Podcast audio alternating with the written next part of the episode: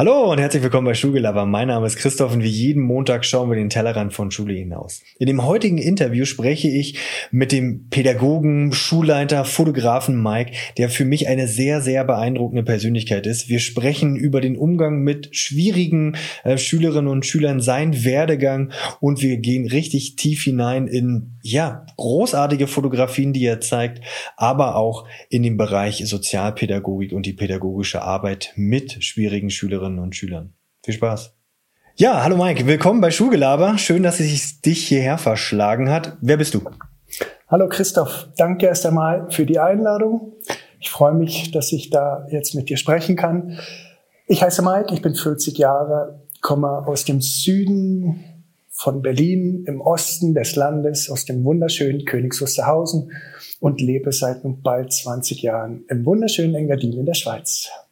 Ja, mega. Einfach nur zur Transparenz. Wir sind äh, ja ein paar Jahre zusammen zur Schule gegangen. Also von daher Königs Wusterhausen haben wir eine Verbindung zu. Kommen wir vielleicht später nochmal zu. Wie hat sich denn äh, in die Schweiz vertra äh, verschlagen? Warum bist du in der Schweiz gelandet?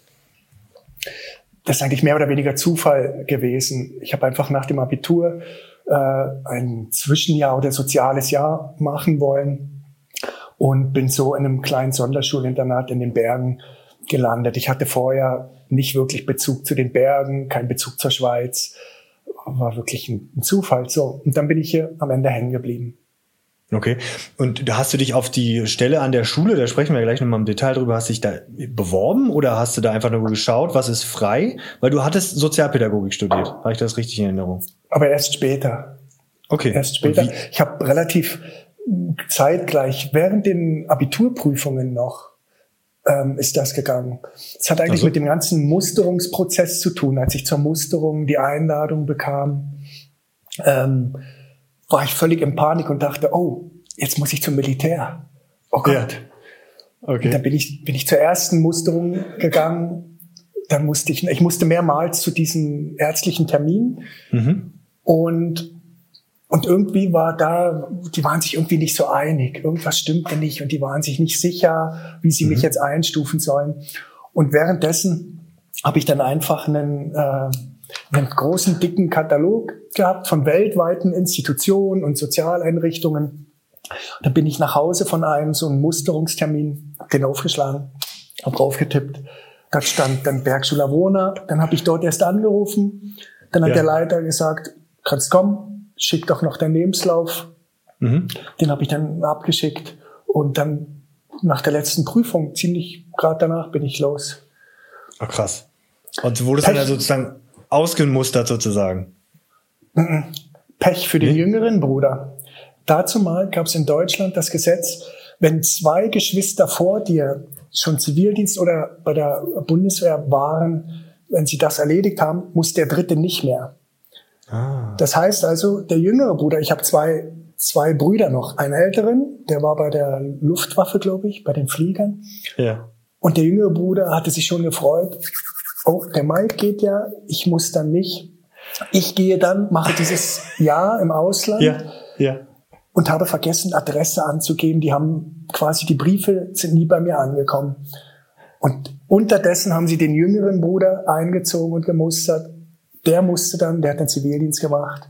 Ah, und somit, okay. somit war ich befreit, weil zwei ah. Geschwister vor mir gemacht haben.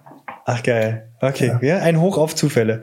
Hm, die Bergschule Avrona, das hast du ja eben gerade gesagt. Was ist das? Was ist diese Bergschule Avrona? Ist das eine normale Schule oder ist das was Besonderes? Nein, das ist ein so kleines Sonderschulinternat. Kleines mhm. Sonderschulinternat mhm. für Kinder und Jugendliche mit besonderen Lebensumständen und besonderen mhm. Hintergründen, mit besonderen Voraussetzungen. Ja. Ähm, früher hätte man gesagt, für schwer erziehbare Kinder, mhm. so, den würde ich jetzt nicht so sagen, sondern offiziell heißt für, ähm, heißt es für Kinder und Jugendliche mit äh, Verhaltensauffälligkeiten. Ähm, und wie gesagt, das ist eigentlich eine sehr kleine, übersichtliche Institution mit 24 oder für 24 Kinder gibt es dort Platz. Mhm. Ziemlich abgelegen am Rand vom Schweizer Nationalpark. Äh, man fährt durch einige Kilometer durch einen Wald und dann kommt eine Lichtung und dort steht dann dieses Sonderschulinternat. Okay. Äh, klingt ja wie aus dem Bilderbuch, aber so hast du ja irgendwie auch anscheinend mit dem Katalogfinger irgendwie, der Zufall hat's da hingeschlagen. Und was war deine Aufgabe da vor Ort? Also im ersten Step, also was hast du da, hast dich beworben als sozialpädagogisch, als Praktikant? Nein, nein, als Praktikant. Gell, okay. ich meine, ich war, wie alt bin ich gewesen? 19, 19 20, 20 wahrscheinlich. So. Ja. Ja, genau. Also als Praktikant habe ich mich beworben und dazu mal hieß das einfach, man macht alles. Man, okay. Also ich war vor allem auch für die äh, Kinder, für die Freizeitgestaltung der Kinder und Jugendlichen zuständig. Das mhm. heißt, ich musste mit ihnen Fußball spielen, ich musste mit ihnen Snowboard fahren, ich musste mit ihnen klettern. Ähm, nein, also müssen ist natürlich. Klingt nach richtig harter Aufgaben, ja? Ja, genau.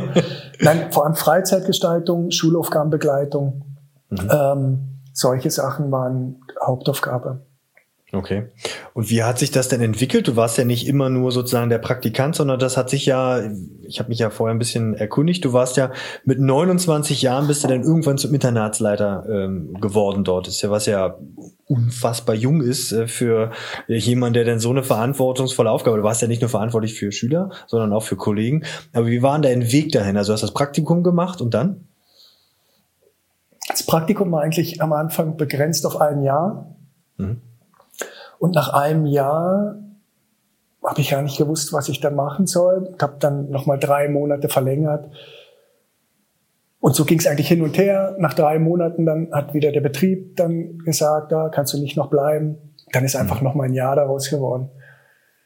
Das heißt zwei Jahre Praktikum. Mhm. Dann bin ich nach Neuseeland. Dann war ich etwas mehr als ein Jahr in Neuseeland. Bin dann zurück, nach Deutschland bin ich dann erst. Habe überlegt, ob ich studiere, ob ich mich irgendwo an einer Fachhochschule dort einschreibe oder bewerbe. Und dann rief die Schule wieder an, sie brauchen eine Aushilfe, jemand ist langfristig ausgefallen. Mhm. Dann bin ich wieder dorthin und bin dann fünf Jahre geblieben. Mhm. So, glaube ich. Und nach dem zweiten Jahr hat man mich gefragt, ob ich nicht noch äh, berufsbegleitend dieses Studium machen will ähm, an der höheren Fachhochschule, das ist in der Nähe bei Basel. Mhm. Und dann habe ich gesagt, ja, dann halt. Okay. So. Und da hast du denn die, das Studium zum Sozialpädagogen angefangen? Ja, genau. Und es ist auch wieder eigentlich ein glücklicher Umstand. Denn Studium kostet natürlich wahnsinnig viel Geld. Und normalerweise ist das so, dass der Staat ja die Sachen mehr oder weniger bezahlt, den Großteil des, dessen. Ja. Dann habe ich die Aufnahmeprüfung dort gemacht, die ähm, wurde aufgenommen, die ersten Wochen liefen so und irgendwann kam dann der Leiter der Hochschule, der Dr. Fischer zu mir und sagte, hey, bei dir ist Finanzierung, ist keine Finanzierung da. Der Schweizer Staat sagt, du bist zu wenig lang da. Der deutsche Staat sagt, du bist schon zu lang weg. Wir haben ein Problem. Niemand bezahlt deine Studiengebühren. Das sind, oh Gott. weiß ich, wie viel, wie viel hunderttausend Franken. So. Ja. Und dann habe ich gesagt, ja, dann, dann muss ich halt aufhören. Der Dr. Fischer hat irgendetwas in mir gesehen, dass er gesagt hat, an den Satz werde ich mich noch lang oder werde ich, den werde ich nicht vergessen. Er sagte, du kümmerst dich um, um die Ausbildung, um das Studium, um deine Kernaufgabe und ich kümmere mich um die Finanzen. Krass. Und Wochen später kam er und hat bloß gesagt, ist alles in Sack und Tüten. Und er hat mir viele, viele Jahre nie verraten, wie. Wo ist plötzlich das Geld hergekommen dafür? Ja. Ähm, sieben Jahre später, acht Jahre später habe ich es dann rausbekommen. Willst du verraten? Ich habe also das Studium dann dort abgeschlossen und dann weiter in der Schule geschafft. Ja. Schule war auf wackeligen Beinen. Man hat gemerkt, oh, Schülerzahlen gehen zurück. Man müsste eigentlich die ganze Liegenschaft renovieren, sanieren. Die Gelder dafür fehlen. Personalmangel. Das ganze Programm, was man sich so vorstellen kann. Dann der damalige Leiter ähm, hatte, glaube ich, nicht so die, den positiven oder die Zuversicht dafür. Mhm. Und dann habe ich gekündigt und habe gesagt, dann gehe ich jetzt ja so, ähm, ich bleibe ja nicht auf einem sinkenden Schiff. Mhm. Genau. Und ich war zu dem Zeitpunkt 27, 28 und war einer der längsten, der langjährigen Mitarbeiter dort. Ich kannte den Betrieb von A bis Z. Mhm. ähm, hatte mehrmals auch so Vertretungsstunden gegeben, habe sogar den Koch mal vertreten, als der krank geworden ist. Ja. Den Hauswart habe ich vertreten, als der langfristig weg war. Okay. Ähm, und dann haben mehrere Menschen immer zu mir gesagt, bewerb dich doch für die Leitung. Und ich dachte mal, hey, spinnt ja, ich bin viel zu jung. So. Mhm. Und dann habe ich irgendwann zu mir selbst gesagt, wenn mich eine dritte Person ernsthaft, eine, also eine Person, das mir ans Herz legt, eine Person, die für mich auch eine Autorität darstellt, dann würde ich es mir vielleicht überlegen.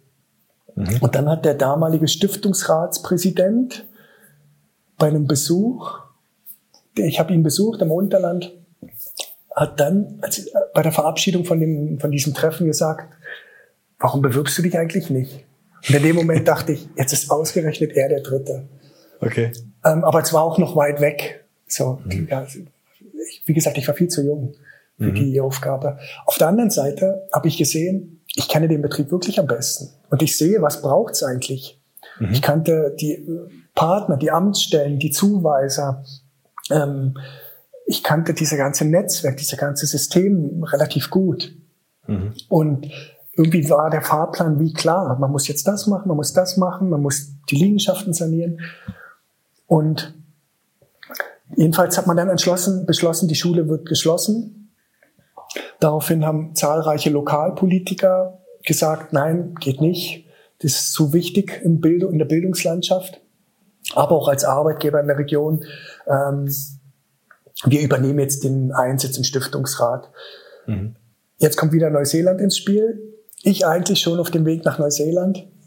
Sache schon abgeschlossen. Treffe aber kurz vorher noch einen anderen Pädagogen, den David Brotbeck, der vorher schon mal einige Jahre in der Schule war.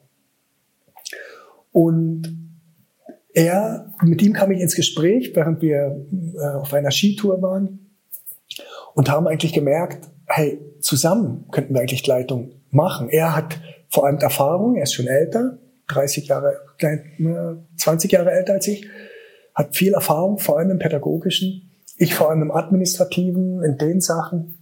Das könnte gut funktionieren. Und während ich auf dem Flughafen sitze, habe ich Bewerbung noch fertig geschrieben und abgeschickt. Aber mit dem Absenden habe ich es dann vergessen gehabt auch. Ich war auf dem Weg nach Neuseeland, mhm. habe dort ähm, ein Fotoprojekt realisiert und nach drei Monaten rief mich dann äh, die neue Stiftungsratspräsidentin an und sagte mir, ähm, ich hätte mich ja beworben, sie würden gern mich mit in die Leitung wählen. So. Ähm, ich, ich hätte mal, ich hätte mal eine Frage. Wie, wie, also sprich, du hast dich da, also die haben dich alle gefragt. Jetzt auch den Vergleich zu unserem sehr starren System, ähm, welches wir in Deutschland haben. Das bist ja gleich im Beamtentum. Wie war diese Schule? War das eine private Schule oder war das eine Schule im Schulsystem äh, von der Schweiz? Also waren die Gelder, kamen die vom Land und die haben gesagt, okay, wir haben sinkende Schülerzahlen, das rentiert sich nicht mehr? Oder wurde das gefördert? Ja, genau. Das System ist natürlich anders als in Deutschland. Diese Schule ist als Stiftung organisiert, mhm. in, also als private Stiftung organisiert und wird mit öffentlichen Geldern finanziert. Man hat also okay. also eine Leistungsvereinbarung, einen Leistungsvertrag mit dem Staat, mit dem Kanton. Mhm. Und so sind eigentlich alle anderen Sonderschulen und Institutionen und solche ähm, Angebote organisiert, entweder als Verein, als Stiftung, mhm. und so auch dann finanziert. Ähm, mhm. Anders wird es nicht funktionieren. So durch Spendengelder sich zu finanzieren, ist eine Illusion. Okay, also das heißt ist das eine, also ist das, sorry, dass ich den unterbreche, aber es ist sozusagen wie eine Privatschule, weil unsere Privatschulen, die sozusagen öffentlich ähm, unterstützt werden, die sind ja auch, die werden sozusagen durch private Mittel, meistens von, von Eltern, und dann kriegen die ja trotzdem noch eine Bezuschussung des Staates, ähm, weil sie sich an die curricularen Voraussetzungen ähm, ähm, halten, so dass man da auch den Abschluss machen kann. So, kann ich mir das so ähnlich auch vorstellen? Nur, dass da eine Stiftung hintersteht.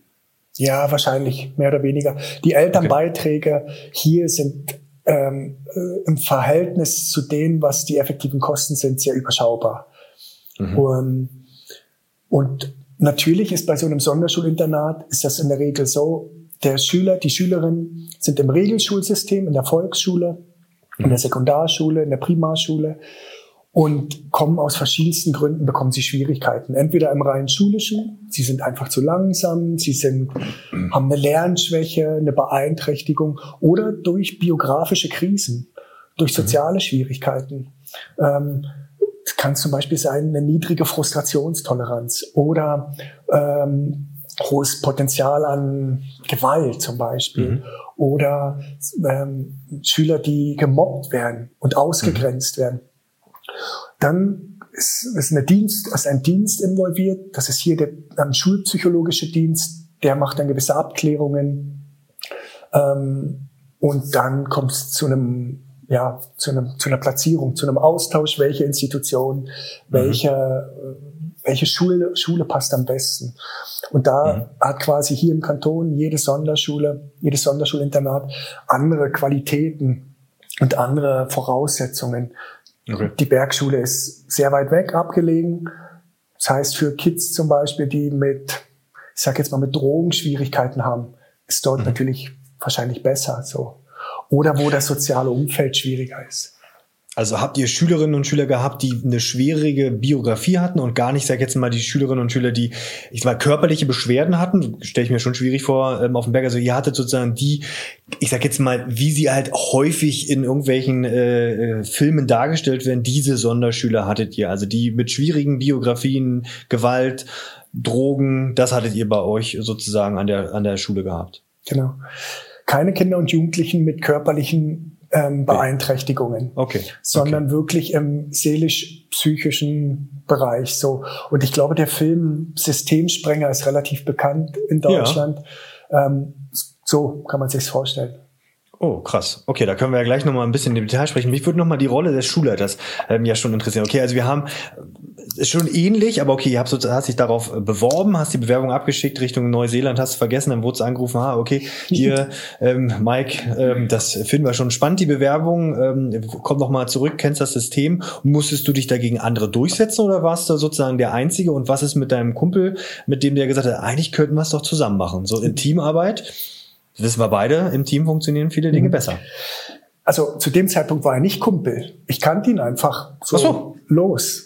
Wir, okay. haben uns, wir haben uns vorher nicht gekannt. Ich wusste einfach um seine Qualitäten durch Hörensagen, durch Publikationen etc. Und umgedreht genauso. Ähm, und, und durchsetzen. Es gab noch elf andere Bewerbungen, aber damit hatte ich nichts zu tun. Die Sachen habe ich nicht mitbekommen. So. Ähm, und ich kann mich gut daran erinnern, einer meiner ersten offiziellen Handlungen war, dass ich zurückkam mir das Geld von der damaligen Sekretärin geliehen habe für den Rückflug, weil ich hatte gar keine Kohle. Nett, dass sie das gemacht hat. Ich komme an, ich komme an, braun gebrannt, Sand noch überall in den Ohren, Flipflops an, komme gerade vom Strand und ich musste dann zu so einem ersten Treffen mit dem Volksschulamt, mit Regierungsvertretern, mit den anderen Schulleitern etc. und komme dort an in diesen Saal und nachher heißt das Traktandum, in der Bergschule gibt es einen neuen Leiter, wir stellen ihn kurz vor, können Sie kurz aufstehen, Herr Wendt? Und ich stehe auf. und die Reaktion des damaligen Amtsvorstehers, der, der verantwortlich ist für diese ganze Schulsystem, ja. legt die Hände in den und schüttelt den Kopf. Und okay. nachher, sieben Jahre später, habe ich ihn darauf angesprochen, bei meiner Verabschiedung, ob er sich daran erinnere. Und er hat bloß gesagt, wie könnte ich das vergessen? so. Und ähm, ja. heißt, das System ist auch so quasi in so einer Institution. Du hast natürlich nicht nur Schulleitung, also das heißt rein den, ja. den schulischen Teil, du hast halt auch noch den Sozialteil, den Internatsbereich mhm. und du hast den betriebswirtschaftlichen Teil, Hausabwart, Küche, ähm, Wäscherei, Umgebung, mhm. Gärtnerei etc. Ja. Und meine Aufgabe war quasi, eher dieser übergeordnete Bereich. Mhm. Der offizielle Titel war einfach Institutionsleiter. Ich war quasi für die Personalsachen verantwortlich, für den Internatsbereich verantwortlich. Und der David hat vor allem den Schulteil übernommen, der natürlich in einem Sonderschulinternat sehr besonders ist, nämlich heilpädagogisch. Mhm. Ähm, heilpädagogisch gibt's in Deutschland auch, gell? Ja, ja, klar. Weiß man, genau. Das heißt also, er musste zusätzlich noch ein Studium an der Hochschule machen in Zürich, um mhm. diesen Bereich noch zu vertiefen. Ach, zu seiner herkömmlichen Lehrerausbildung. Ähm, und ich habe dann parallel gleichzeitig, als ich gewählt wurde, noch eine berufsbegleitende Ausbildung als Institutionsleiter begonnen in Luzern, mhm. wo ich dann regelmäßig pendeln musste. Mhm. Und da geht es natürlich dann viel um Personalführung, um betriebswirtschaftliche Prozesse, Abläufe, um Qualitätsmanagement etc. Mhm. Solche Sachen, ähm, die zu einem also Unternehmensführung natürlich schlussendlich auch gehören. Man muss ist involviert in Budgetprozesse, in mhm. Kostenaufstellungen etc. etc. Also einfach nur für mein Verständnis. Also sprich, du warst mit 29 frisch äh, braun gebrannt, mit noch äh, Sand äh, in, in, den, in den Ohren, ja, und Flipflops. Äh, bist du Schulleiter einer Institution geworden, welches sozusagen sich mit ja, Förderschulkindern beschäftigt im Bereich, ich sag jetzt mal, seelische und körperliche ähm, Problematik. Und du warst mit jemand anders sozusagen doppelt gesteckt. Der war aber für den ähm, Bereich der ähm, also der Lehrer zuständig, ja. Und du warst sozusagen als Leiter des Ganzen zuständig ähm, für und verantwortlich für alles drumherum, also sprich das Personal drumherum, Wäscherei, Gärtnerei, dann das sonderschulpädagogische Personal wahrscheinlich und die Finanzierung des Ganzen. Genau. Jetzt war der Mittelteil ab, der war weg, da warst du eingefroren. Äh, ja, ja. Ich, denk, ich denke mir jetzt mal, was du gesagt hast äh, die Antwort ist kurz und knapp ja. Also für alles was du verantwortlich, auch für deinen, für den David mit. Oder habt ihr euch das pari-pari geteilt? Also offiziell laut Organigramm, laut mhm. Unternehmensbetriebsstruktur ja. Auf dem Papier mhm. ja. Mhm. Ähm, das heißt also Personalführung von rund 40 Angestellten und wir reden von einem, von einem Budget über eine Summe von, ich glaube, knapp drei Millionen, das, das mhm. Jahresbudget mhm. ähm, ist man dafür zuständig. Und ich habe mich dann vor allem ähm, auf diese auf, die, auf diesen Aspekt konzentriert und, ähm, und der David natürlich dann vor allem auf den pädagogischen Aspekt im Sonderschulbereich, mhm. im schulischen wirklich, im okay. methodisch-didaktischen. Mhm. Wie viel Gegenwind ist dir entgegengekommen, dass du das, diese Verantwortung hast als, ich sage jetzt mal als äh, Frischling ohne Ausbildung? Ich würde gerne gleich noch mal ein bisschen genauer wissen, wie diese Ausbildung zu diesem Institutsleiter war. Aber wie, was, was sind dir da für Vorurteile entgegengekommen, beziehungsweise auch, wie war das für dich? Also das ist ja schon, das war eine Verantwortung vom Praktikanten hin zum Institution, Institutsleiter. Also das Wichtigste ist mal, dass ich nicht so viel darüber nachgedacht habe, dass ich sehr viel Naivität hatte mhm. und sehr viel ähm, einfach nicht drüber nachgedacht. Da, dafür war gar nicht die Zeit. Es gab so viel zu tun. Man muss Liegenschaften sanieren und zwar bevor sie einfallen, bevor sie zusammenfallen. Das heißt, wir brauchten einige Millionen, um, äh, um die wieder instand zu setzen. Wir mussten mit Banken sprechen, wir brauchten Darlehen, Kredite ähm, und so weiter. Dafür, ich hatte gar nicht so viel Zeit zum Nachdenken. Das andere war Personal. Wir hatten praktisch, wir brauchten von heute auf morgen eine Englischlehrerin. Die haben wir nachher in Brasilien gefunden. Eine Schweizerin, die in Brasilien war. Mhm. Äh, die haben wir über Online-Bewerbungsgespräche etc. Ähm, und die Gegenwind kam vor allem aus dem bestehenden Personal. Mhm. Man muss sich ja vorstellen, da waren Mitarbeiter dabei, die kannten mich als jungen, weiß ich, jungen Praktikanten. So. Mhm. Und plötzlich bin, soll ich der Chef sein. Ähm, da gab es einige, die auch gesagt haben, ganz offen gesagt haben, unter ihm schaffe ich nicht. Mhm. Dann gab es ein, zwei, da habe ich gesagt, ich würde dich gern vom Gegenteil überzeugen, dass das gut geht und dass das funktioniert, weil ich halte dich für einen super Mitarbeiter oder Mitarbeiterin. Aber es gab auch ganz klar welche, die gesagt haben, ähm, dann gehe ich. So, dann ist so halt auch so gewesen. Ähm, mhm. Gegenwind von außen habe ich so nicht erlebt. Man hat mich halt immer auf vor allem auf ähm, Kompetenzen abgeklappert. Weiß mhm. der jetzt wirklich, wenn wir da, wenn ich da mit dem Finanzverantwortlichen vom, vom Kanton über Finanzen sprach, wissen die, weiß der denn, wovon er da gerade redet? Mhm. Da bin ich natürlich dankbar über Sekretärin, die ich hatte. Die Sekretärin war Gold wert, unbezahlbar. Mhm. Du hattest ja gesagt, dass du dann in eine Ausbildung sozusagen oder in eine, ich sag jetzt mal, in eine längerfristige Fortbildung geschickt wurdest als Institutsleiter. Wie lief das ab? Was war da sozusagen die Aufgabe? War das eine Prüfung oder war das dann einfach nur, hey, ich gehe mal auf Fortbildung und dann wirst du fortgebildet und eigentlich kannst du nichts anderes außer mhm. bestehen? Ich vergleiche das mit unserem System, manche Fortbildung. Ja, ähm, ich kann ja. ich gleich nochmal was zu sagen, wie das bei uns abläuft oder beziehungsweise wie die Vorbereitung auf Schulleiterpositionen durchaus laufen, wie es angedacht war mal mhm. ursprünglich bei uns. Nein, also es gab nach jedem Jahr eine Prüfung und man konnte nach jedem Jahr rausfallen. Dann gab es aber auch Zwischenprüfungen und nachher gab es eine große Abschlussprüfung. Mhm. Und also zwei große Abschlussprüfungen. Eine große Abschlussprüfung im Bereich Finanzen, Rechnungswesen und eine große Prüfung zu allem anderen. Unternehmensführung, Mitarbeiterführung etc.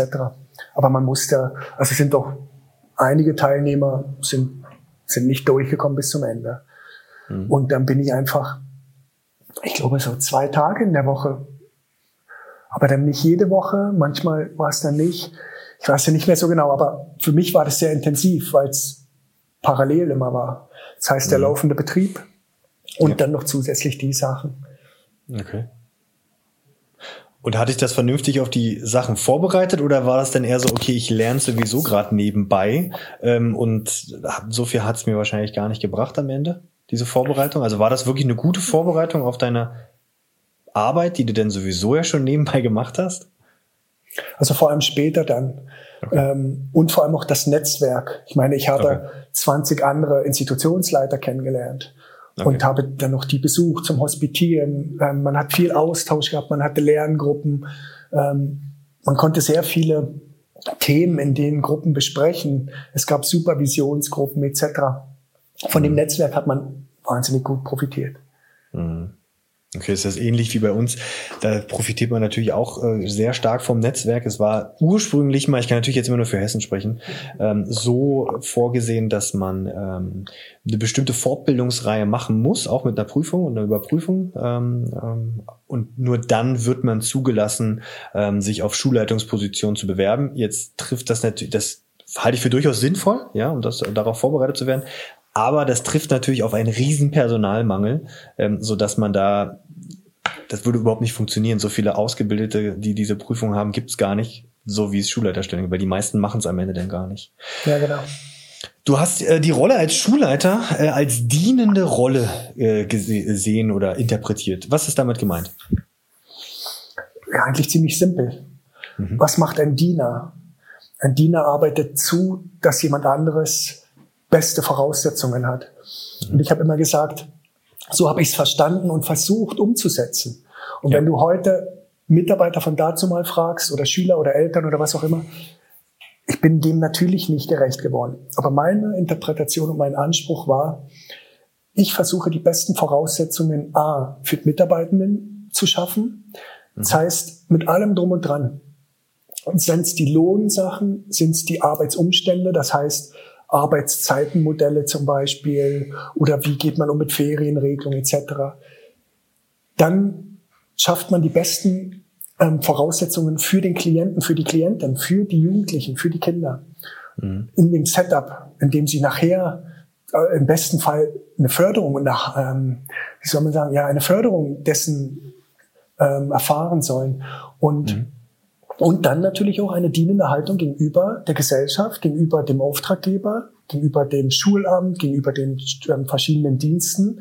Man bietet etwas für die Gesellschaft an. Man versucht nämlich, solche Kinder und Jugendlichen wieder in die Gesellschaft zu integrieren am Ende. Darum geht's mhm. ja nachher. Ähm, sie werden für eine Zeit lang mal in Bezug aufs Schulsystem separiert. Ähm, und nachher muss man, oder man soll sie in, in diesem Prozess fit machen, dass sie wieder im besten Fall nachher eine Ausbildung machen, eine weiterführende Schule machen, dass sie in ihrem System, wo sie herkommen, bestmöglichst wieder ähm, leben können. So. Mhm. Und das war also für mich der große Anspruch. Ich möchte für den Mitarbeitenden, für den Schüler, für die Schülerin und für die Gesellschaft, für den Auftraggeber, für den Kanton, für das Schulamt die bestmöglichsten oder mein bestmöglichstes tun, um äh, dass alle nachher bestmöglich schaffen und funktionieren können.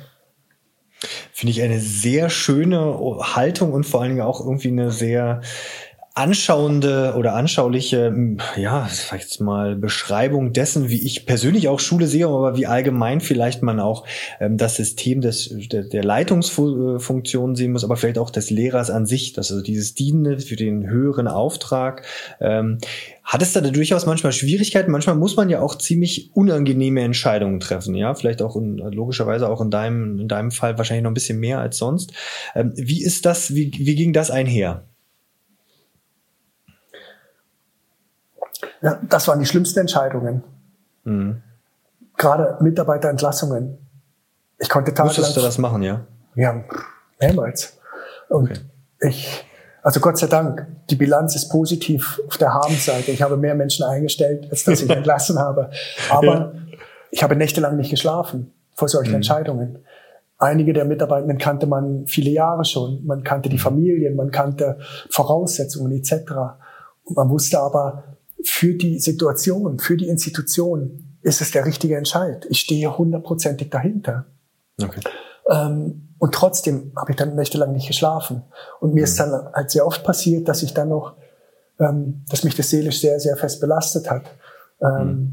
Und dass ich dann noch krank wurde, äh, weil mich das so beschäftigt hat. Eben. Das okay. ist nicht einfach eine Entscheidung, ja, jetzt geht der einfach fertig. Mhm. Ähm, und bei Schülersituationen ähnlich. Schülersituation, ähm, dass man merkt, der Schüler ist hier nicht mehr tragbar. Aber man weiß dann, hey, der geht dann in die geschlossene Psychiatrie.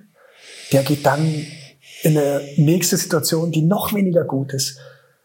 Die Situation gab es auch. Ähm, vor allem diese, okay. ja, das waren natürlich schwierige Entscheidungen.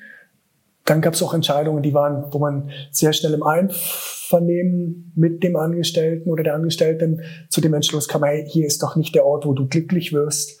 Ähm, und das war die Kunst, auch die hohe Kunst, da eine mhm. Gesprächsführung und eine Verlaufsprozessführung zu gestalten, dass man nachher am Ende merkt, okay, es braucht nochmal eine Chance mit den und den mhm. Auflagen und mit den und den einzelnen Etappen und Zielvereinbarungen oder man beendet wirklich die Zusammenarbeit. Okay. Das stelle ich mir gerade bei Schülerinnen und Schülern echt schwierig vor, weil du ja weißt, sie sind, also du bist die letzte Instanz vor, ich sage jetzt mal, wie du schon eben gerade sa sagtest, die Psychiatrie, ja, oder psychische Einrichtung, ähm, oder auch, keine Ahnung, vielleicht Gefängnis, ja, äh, ist ja vielleicht durchaus auch in dem mhm. ähm, Umfeld klar. Und die, die Bergschule Avrona, ich äh, habe mir mal die Webseite angeschaut, die macht, beschreibt das Ganze ja so, dass sie, dass sie ein Internat für Schülerinnen und Schüler in Notsituationen sind oder da geschaffen worden ist, um neue Kraft und Mut fürs Leben zu tanken. Was kann ich mir darunter vorstellen? Und vor allem mich würde interessieren, wie sieht denn so ein Schulalltag aus? Der wird ja sicherlich komplett anders von dem sein zu, also meine Förderschüler, ja, die laufen parallel im Unterricht und bekommen sozusagen durch eine Förderschullehrkraft extra Unterstützung. Ich schätze mal, das wird komplett anders bei euch sein. Wie sieht das aus und was ist mit diesem Krafttanken neue Mut fürs Leben? Sprich, ist das wie so eine Drehtür? Ich komme hin, tanke Kraft und Mut, um dann wieder rauszugehen? Oder sind die die ganze Zeit bis zum Abschluss bei euch? Beiderlei. Mhm. Beiderlei, dass sie natürlich manchmal wirklich nur für eine Auszeit kommen, für ein Jahr, für ein halbes Jahr, ähm, oder dass sie schon relativ früh kommen mit 12, 13 Jahren und den Rest ihrer Schulkarriere dann dort verbringen. Wer legt das fest? Ähm, ich muss dazu sagen. Wer legt das fest, dass die da hinkommen? Das vielleicht am Anfang gar nicht so klar definiert, wie lang. Dass sie dorthin kommen, wird am Ende durch die Eltern entschieden und durch diese schulpsychologischen Begleitungen. Mhm, okay. Und ähm, ich muss vielleicht an dieser Stelle auch dazu sagen, ich schaffe jetzt seit fast fünf Jahren nicht mehr dort. Ähm, mhm. Das heißt, es haben sich sicherlich Sachen verändert. Ich rede ja. also immer von der Vergangenheit, wie ich es erlebt habe und wie ich, ja. wie ich es kenne. Und, ähm, und der Alltag ist ähm, sehr strukturiert und völlig natürlich gegensätzlich als in einem, in einem normalen Schulsystem, weil die Schüler dort schon leben. Entschuldigung. Sie leben dort. Das heißt, der Schulweg ist, sie kommen aus dem Zimmer von dem Internat und fallen pr ähm, praktisch ins Schulzimmer. Es gibt keinen klassischen Schulweg. So, mhm. das ist mal ein wichtiger Punkt. ähm, da vermischen sich natürlich dann Sachen auch. Das heißt, der Lehrer kommt in der Mittagspause mal hoch auf die Wohngruppe und sagt dem Schüler, oh, du hast übrigens noch deine Aufgaben vergessen oder hier, sind noch dein, hier ist noch dein Heft und so. Mhm. Das ist vielleicht nicht so einfach. Ähm, ja. Und der Ablauf ist eigentlich so sehr getragen durch ähm, durch den gemeinsamen Start am Morgen. Man trifft sich zusammen, macht einen gemeinsamen Tageseinstieg, vor allem auch für Mitteilungen, aber auch, ähm, dass Gemeinschaft, gerade in so einer kleinen Institution, ist die Gemeinschaft, die trägt. Mhm. Und für solche Schüler ist die Gemeinschaft unglaublich wichtig. Sie merken mhm. auch, sie sind da nicht allein, sondern Gemeinschaft mal zu erleben, ähm, ist, ist, glaube ich, ein nicht zu unterschätzender Aspekt. Ähm, und dann ist der Alltag so, sie gehen in Schule, haben Schulunterricht, natürlich zum Teil angepasste Fächer, sie haben Töpferunterricht, sie haben Klettern, ähm, sie haben äh, Handwerksunterricht, wo sie tolle Sachen noch machen können. Ähm, und dass natürlich auch Tiere sehr in den Alltag involviert sind. Die Schule hat Esel unter anderem, beziehungsweise Mitarbeiter haben Esel und Pferde und die Schüler sind da auch involviert. Ähm, mhm. bei der Fütterung, beim Ausmisten, hat doch was mit, ähm, mit Lebenssinn zu tun. Ich meine, viele der Schüler, die kommen, sind abgelöscht, sehen mhm. überhaupt nicht den Sinn, warum soll ich am Morgen überhaupt aufstehen? Das erklär mir mal mit 13, 14. Mhm. Warum soll ich jetzt da mein Hintern hochbewegen? Und ich hatte mal so einen Schüler, der war ziemlich gamesüchtig. Mhm. Und dann habe ich für den Schüler zwei Schweine organisiert. Zwei kleine Ferkel. Okay. Die habe ich einfach bei einer Bäuerin geholt, ja. habe sie hingebracht und habe ihm gesagt, ab sofort bist du für die zuständig. Es war ein, ein braunes Schwein und ein rosa Schwein. Ja. Das erste, was passiert ist, er hat gesagt, oh, Brownie und Rosa. er hat schon mal einen Bezug. schon mal gut, gehabt. wenn sie Namen bekommen. Genau. Und seine Aufgabe war nachher, den Stall zu bauen, den Unterstand zu bauen und er musste sie jeden Morgen füttern. Mhm. Der Schüler, der praktisch am Morgen nie einen Sinn gesehen hat, warum soll er überhaupt aufstehen, war klar plötzlich, hey, wenn ich nicht aufstehe, kriegen die Schweine nicht zu fressen. Also ist er aufgestanden und das ist zu den Schweinen gegangen. Es hat nachher dazu geführt, dass wir nach einem halben Jahr die Schweine weg abschaffen konnten, sondern die Sachen in seinem Rhythmus drin waren. Der ist quasi aufgestanden, ohne die Schweine. Okay. Ähm, also ohne die Tier, ja, ja. das, die Sorge zum Tier quasi. Und so ja. funktioniert da viel in der Schule. Man muss sehr individuell schauen, was braucht jetzt der Schüler, was ist jetzt angebracht. Ähm, ist jetzt eine Strafe angebracht, eine Konsequenz, oder ist jetzt angebracht, gemeinsam einen Weg zu finden, eben mit, hey, wir müssen jetzt Schweine organisieren. Mir wäre einfach nichts anderes eingefallen. Schweine hat sich angeboten, weil sie äh, dort auch Platz gehabt haben und weil wir die Futtersache quasi gut klären konnten. Aber das ist eine sehr individuelle Herangehensweise bei der Schule. Wie viele Schülerinnen und Schüler habt ihr da jetzt vor Ort? Also wie viele waren zu der damaligen Zeit sozusagen da, roundabout? Als ich anfing in der Schule waren es 40, so. Ähm, aber gemischt noch. Da waren ja. zum Teil auch noch Schüler von, von Mitarbeiterinnen und Mitarbeitern okay. mit involviert. Also eigentlich ein cooles System. Und jetzt ist das wie vorgegeben vom, vom Schulamt. Mhm. 24 Schüler dürfen maximal in der Institution sein, so viel Platz. Aus verschiedensten Gründen, sei es feuerpolizeilich, ja. ähm, dazu mal Geld vor über 20 Jahren. Da waren vier Schüler in einem Zimmer. Heute unvorstellbar. Heute sind alles Einzelzimmer. Ach so, diese, diese verblümte, so wie man sich Internat vorstellt, mit mehreren Leuten auf ein Zimmer, ist gar nicht, sondern die waren alle Einzelzimmer. Sind geworden. Ja, Als ja. ich angefangen habe in der Schule, waren sie, waren die Schüler zu viert in einem Zimmer oder zu dritt oder zu zweit. Gab ja. praktisch keine Einzelzimmer. Ähm, aber die Sachen haben sich eh alle verändert. Man darf ja nicht unterschätzen, dazu mal gab es keine Mobilfunktelefone, keine Smartphones. Da gab es in der Schule eine Telefonzelle die Schüler haben Telefonkarten gekauft und am freien Mittwochnachmittag gab es eine Riesenschlange, wie alle Schüler dort anstanden, um zu telefonieren. Kann man sich mehr vorstellen. Passieren. Ja, ja. Ja, ja. Und wie viele Mitarbeiter habt ihr? Also ihr habt 24 Schüler, ja, später, äh, am Anfang waren es mehr, jetzt also behalten wir es aber bei den 24 Schülern fest, die festgelegt sind vom, vom, vom Schulamt sozusagen. Ähm, wie viele Mitarbeiter habt ihr dann? Ähm, das sind Anzahl Mitarbeiter sagt zu wenig aus. Man muss die Stellenprozente quasi wie sehen. Ja. Ähm, weil mit, es gibt viele ähm, Teilzeitpensen. Mhm. Ähm, das heißt zum Beispiel, äh, also ich weiß nicht mehr, wie es jetzt ist, ähm, ob sich da Sachen geändert haben in den letzten fünf Jahren, aber dazu mal waren, wenn ich mich nicht täusche, 400 Stellenprozent im Internatsbereich für acht bis zehn Schüler. Mhm. Und im Schulbereich einfach Klassenlehrpersonen, Fachlehrpersonen. Da war das Vollzeitpensum waren, glaube ich, 25, 26 Schullektionen. Dann mhm. war man 100 Prozent angestellt. Wie viel, wie viel kann und ich mir, also, waren immer so zwischen 40 und, zwischen 40 und 42 Mitarbeiter, so. Okay, krass. Das wollte ich nämlich gerade wissen. 42 Mitarbeiter auf 25 Schüler ist eigentlich ganz, äh, also ist ein sinnvoller Schlüssel, um die Kids vernünftig zu betreuen. Ähm, wie würdest du das, das System an sich, ich meine, ich überspitze jetzt mal, du hast die Schülerinnen und Schüler mit durchaus schwierigen Situationen, ja, und die werden jetzt separiert, ja, deshalb in Anführungsstrichen separiert, ähm, bei euch an die Schule und bleiben nicht im Regelschulsystem.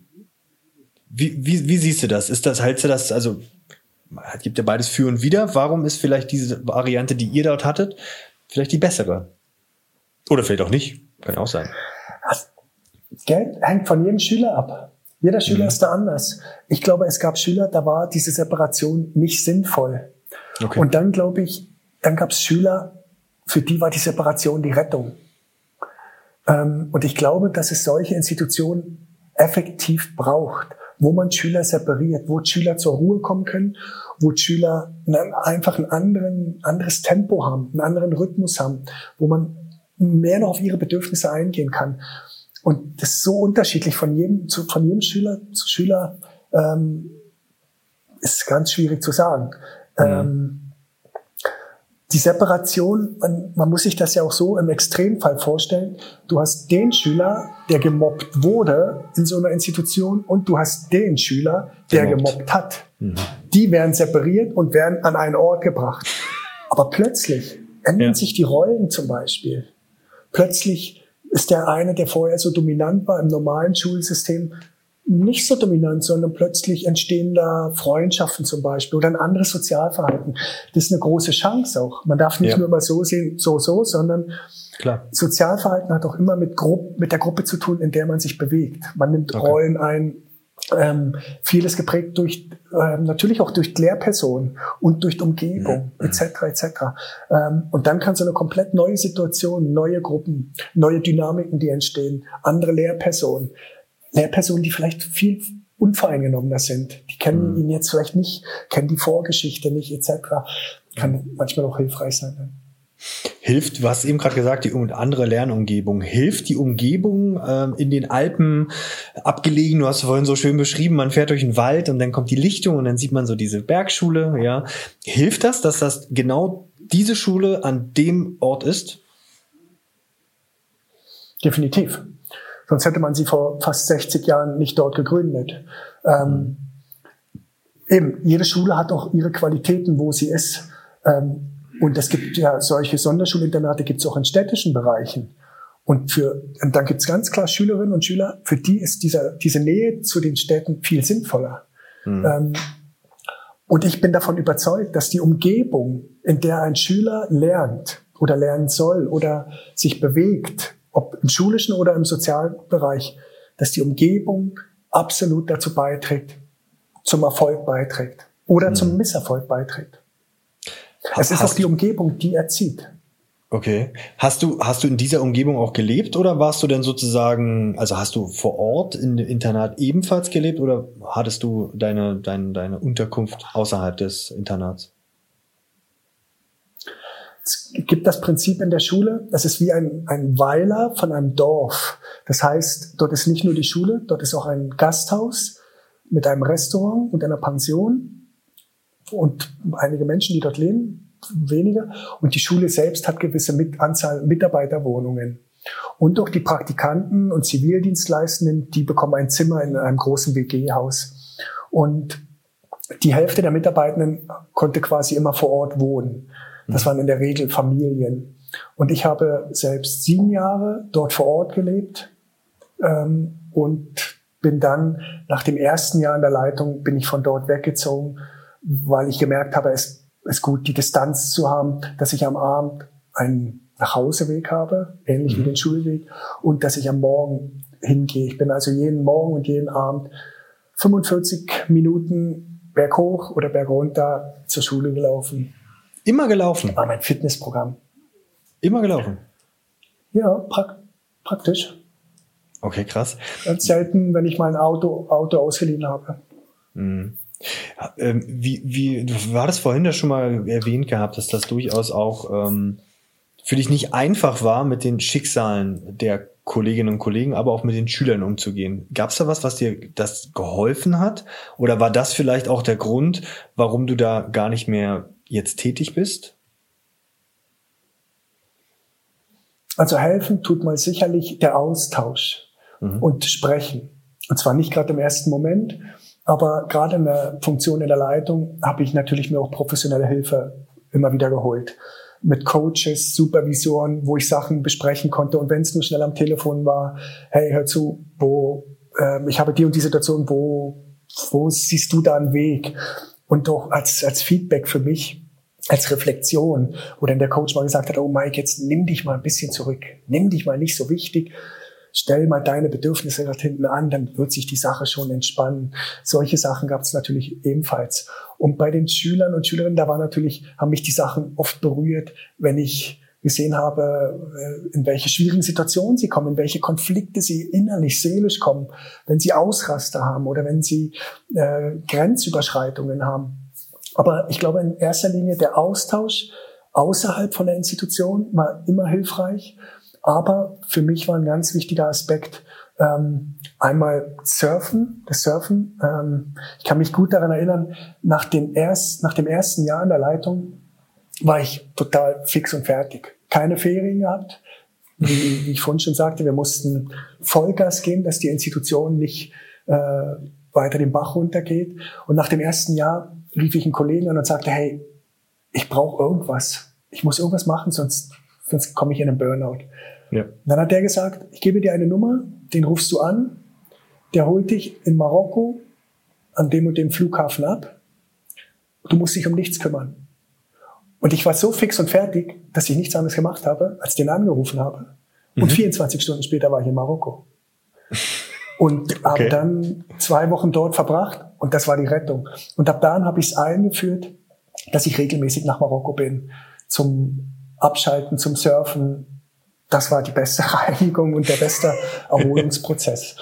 ähm, oder hier natürlich dann, man kann ja natürlich nicht jedes Wochenende nach Marokko, hier dann einfach in der Natur sein, Skitouren mhm. machen, klettern gehen, selber wandern gehen. Mhm. Das sind Sachen, die helfen ungemein und mhm. sind nicht zu unterschätzen. Okay. Also Respekt, das äh, war das institutionell vorgegeben, dass ihr das hier, also ich sag mal so, habt ihr, hast du eine, eine Telefonnummernliste gehabt, wo du sagst, hier, hier kann ich einen Coach, der wird dir gestellt von Amts wegen, oder hatte, hast du, hat die, hat die, ja, hat die Schule das an sich sowas gestellt, weil das ist ja schon, äh, besser geht's ja gar nicht. Also die Schule selbst hat mir quasi den Coach immer bezahlt. Okay. Da war der Stiftungsrat. Der Stiftungsrat ist quasi mein nächsthöheres Gremium, ja. war quasi mein Chef. Das sind ja. fünf Personen ähm, gewesen. Die haben die Sachen immer bewilligt. Wenn ich gesagt habe, ich brauche jetzt einen Coach für den und den Prozess, sie haben es immer bezahlt und immer bewilligt. Das war zumal sehr viel wert. Egal wie hoch ja. das Budget war. Sie haben immer gesagt, wenn du glaubst, dass du es brauchst, dann nehmen wir es halt vom Stiftungskapital. Dann ist das so. Das ist wichtig. Ähm, ich habe dann versucht, in meiner Arbeit solche Sachen zu, zu verankern, fix in den Alltag für andere Mitarbeitende. Dass es zum Beispiel auch möglich war, ähm, dass jeder unbezahlten Urlaub nehmen kann für so eine Auszeit. Dass man, man konnte problemlos einen Antrag stellen, konnte zum Beispiel die Ferien verlängern, konnte sagen, hey, ich brauche jetzt einfach, weiß ich nicht, vier Wochen muss ich weg oder so. Wir haben es immer versucht, irgendwie möglich zu machen. Ähm, wir haben eingeführt, dass niemand mehr angestellt wird für auf 100 Prozent, also Vollzeit, ja. sondern dass man einen zusätzlichen freien Tag hat. War, das war ein Kampf, weil natürlich neue Mitarbeitenden das nicht verstanden haben. Aber ich musste immer sagen, ich weiß es besser. Ich weiß, du brauchst diesen Tag mehr. So. Also du warst ähm, schon damals. Aber gell, auch die, die Vier-Tage-Woche eingeführt? Aber Geld, nein, nicht so darf man es nicht sehen. Das System ja. ist anders. Dadurch, dass du 13 Wochen Ferien hast, du hast ja. 13 Wochen Ferien, weil das sind Schulferien, mhm. ähm, ist die Wochenarbeitszeit schon mal höher, grundsätzlich. Mhm. Die Sachen würden jetzt vielleicht doch zu sehr ins Detail führen. Wichtig ist, wir haben die Gesamtarbeitszeit reduziert. Wie die eingeteilt wurden, bei Lehrern ist klar, die schaffen von Montag bis Freitag. Dort ja. haben wir geschaut, dass immer noch ein zusätzlicher Tag frei war. Mhm. Das betrifft oder entspräche dann der Viertageswoche. Ja. Bei Sozialpädagogen kann man es nicht so vergleichen, weil die halt auch am Wochenende geschafft haben und teilweise in den Ferien. Aber die Sachen habe ich aus eigener Erfahrung natürlich erlebt, wie intensiv diese Arbeit ist, ähm, dass es wichtig ist, dass man ähm, bestimmte Maßnahmen trifft, bestimmte Maßnahmen trifft zum ähm, sie selbst wieder zu Kräften kommt, zum Abschalten, zum Reflektieren, zum ähm, und wenn es nur ist, wir haben dann für die ganze Institution das fix verankert mit Supervision, mit Coaches, die nicht auf Mitarbeiterkosten ging, sondern die hat die Institution bezahlt. Bis hin, dass jeder Mitarbeiter ein eigenes Budget hatte für individuelle Weiterbildungen. Das heißt, Mitarbeiter XY konnte sagen, hey, ich habe eine coole Weiterbildung gesehen zum Thema sexuelle Gewalt, äh, Übergriffe etc., kann ich da teilnehmen? Dann war die Sache klar. Ähm, da haben wir versucht, sehr viel zu investieren. A, zeitliches möglich zu machen und auch finanziell. Bis hin zu Kleinigkeiten, dass wir gesagt haben, der Kaffee in der Cafeteria, der ist einfach gratis für die Mitarbeiter. Die müssen den nicht noch zahlen. Mhm. Früchte oder Gebäck oder ähm, ähm, ja, wie sagt man sonst noch, so Kleinigkeiten einfach. Kleinigkeiten, die sollten einfach gratis sein. So. Okay. Ja, ries, riesen Respekt, dass das, dass du das eingeführt hast. Was würde denn, wenn wir so ein bisschen so uns Richtung äh, Ende deines deiner Schulleiterkarriere als Rückschau sozusagen und als Pädagoge, äh, weil du ja nicht mehr tätig bist, was hat so den größten Eindruck hinterlassen in der Zeit? Also was war vielleicht so ein Meilenstein, der sozusagen sich für immer neben ganz ganz vielen Eindrücken wahrscheinlich äh, für immer ähm, ja, bei dir abgespeichert ist? Die menschliche Begegnung. Mhm die Begegnung mit dem jungen Menschen und die Begegnung mit Mitarbeitenden. Mhm. Und das, das eines der wichtigsten Dinge im Leben eigentlich ist, die menschliche Begegnung. Mhm. Hast du noch Kontakt äh, zu, ich sage jetzt mal, ehemaligen Schülerinnen und Schülern und Kollegen? Ja, ich gehe ab und zu, gehe ich dort, wenn ich meinen Spaziergang mache oder Pilze suchen gehe, dann gehe ich dort vorbei, halte an, trinke einen Kaffee. Hm. Ähm, zu ehemaligen Schülern interessanterweise immer regelmäßig oder ist relativ regelmäßig. Und mit einem Schüler, der dazu mal Schüler war, der ist jetzt 22, glaube ich, gehe ich jetzt demnächst sogar nach Kolumbien, ähm, um seine leiblichen Eltern zu finden. Ähm, das ist so ein Schüler, der hat mich damals warum auch immer, sehr berührt, sein Schicksal und sehr mhm. fasziniert. Und er rief mich vor einem Jahr, rief er mich an aus heiterem Himmel und sagte, ich bin jetzt parat, wir können jetzt meine Eltern suchen gehen. Und ich dachte, wow, also okay. machen wir irgendwie. Du, du hattest das damals schon in Aussicht, in Aussicht gestellt, dass du sozusagen ihn unterstützt bei der Suche nach seinen Eltern, nach seinen, nach seinen Leiblichen? Gell? Ich war natürlich in der Leitung in meinem Büro. Ich war eigentlich nicht an der Front. Ich sah die Schüler eigentlich nicht jeden Tag so intensiv wie der, wie der Mitarbeiter. Mhm. Ähm, mein Anliegen war aber, das muss möglich sein. Ich muss Kontakt haben zu dem jungen Menschen. Ich muss mhm. A wissen, worum geht's bei dem. Ich muss wissen, um, von welchen Schwierigkeiten sprechen die Mitarbeiter, wenn sie sagen, oh, das ist jetzt schwierig mit dem. Und das ist ein Grund, warum ich zum Beispiel auch immer Lagerwochen durchgeführt habe, also Projekte mit Schülern nach Marokko gegangen bin für 15 Tage oder mit Schülern ähm, klettern gegangen bin und so weiter. Und der Schüler, der war unter anderem mit in Marokko, das ist der Sebastian.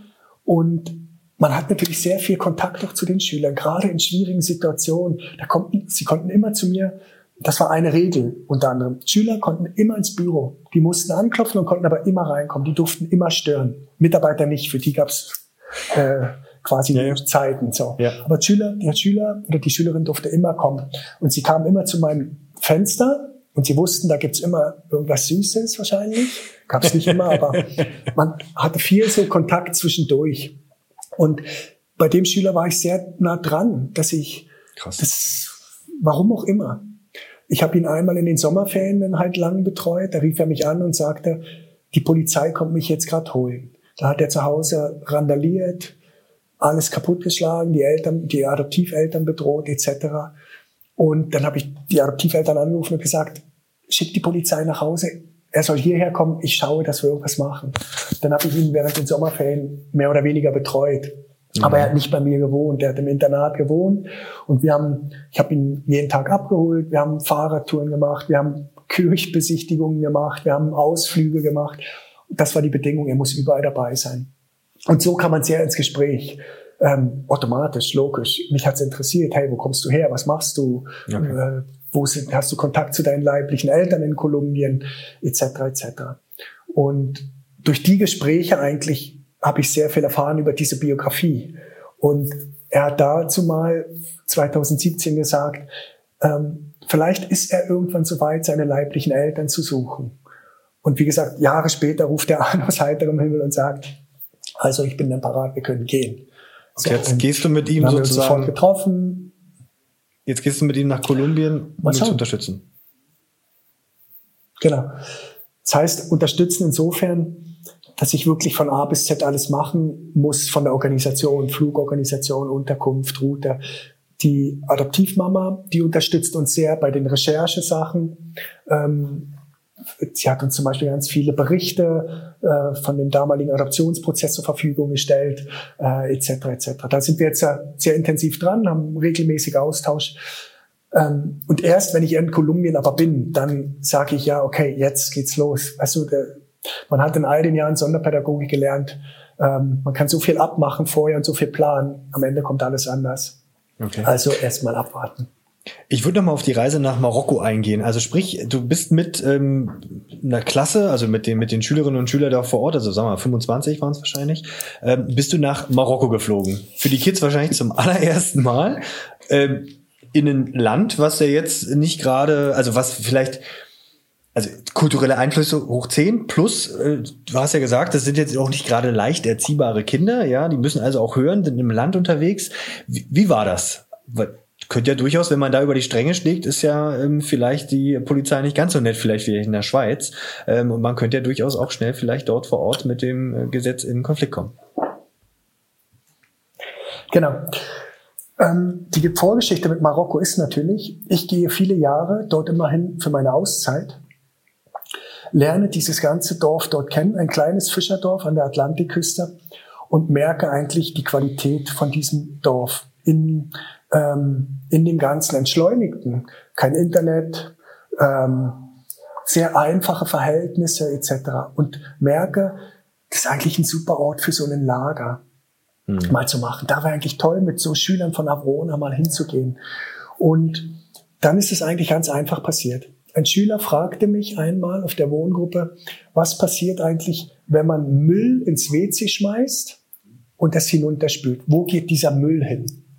Mhm. Und als ich dann mal in Marokko war, bin ich dort an diesem Strand, laufe lang und sehe Verpackungsmaterial offensichtlich aus dem deutschsprachigen Raum. In dem Moment fällt mir diese Frage von dem Schüler ein und ich denke, logisch, ins Meer. Irgendwann landet alles im Meer oder hier. Und dann habe ich gedacht, das muss ich den Jungs mal zeigen und den Mädels.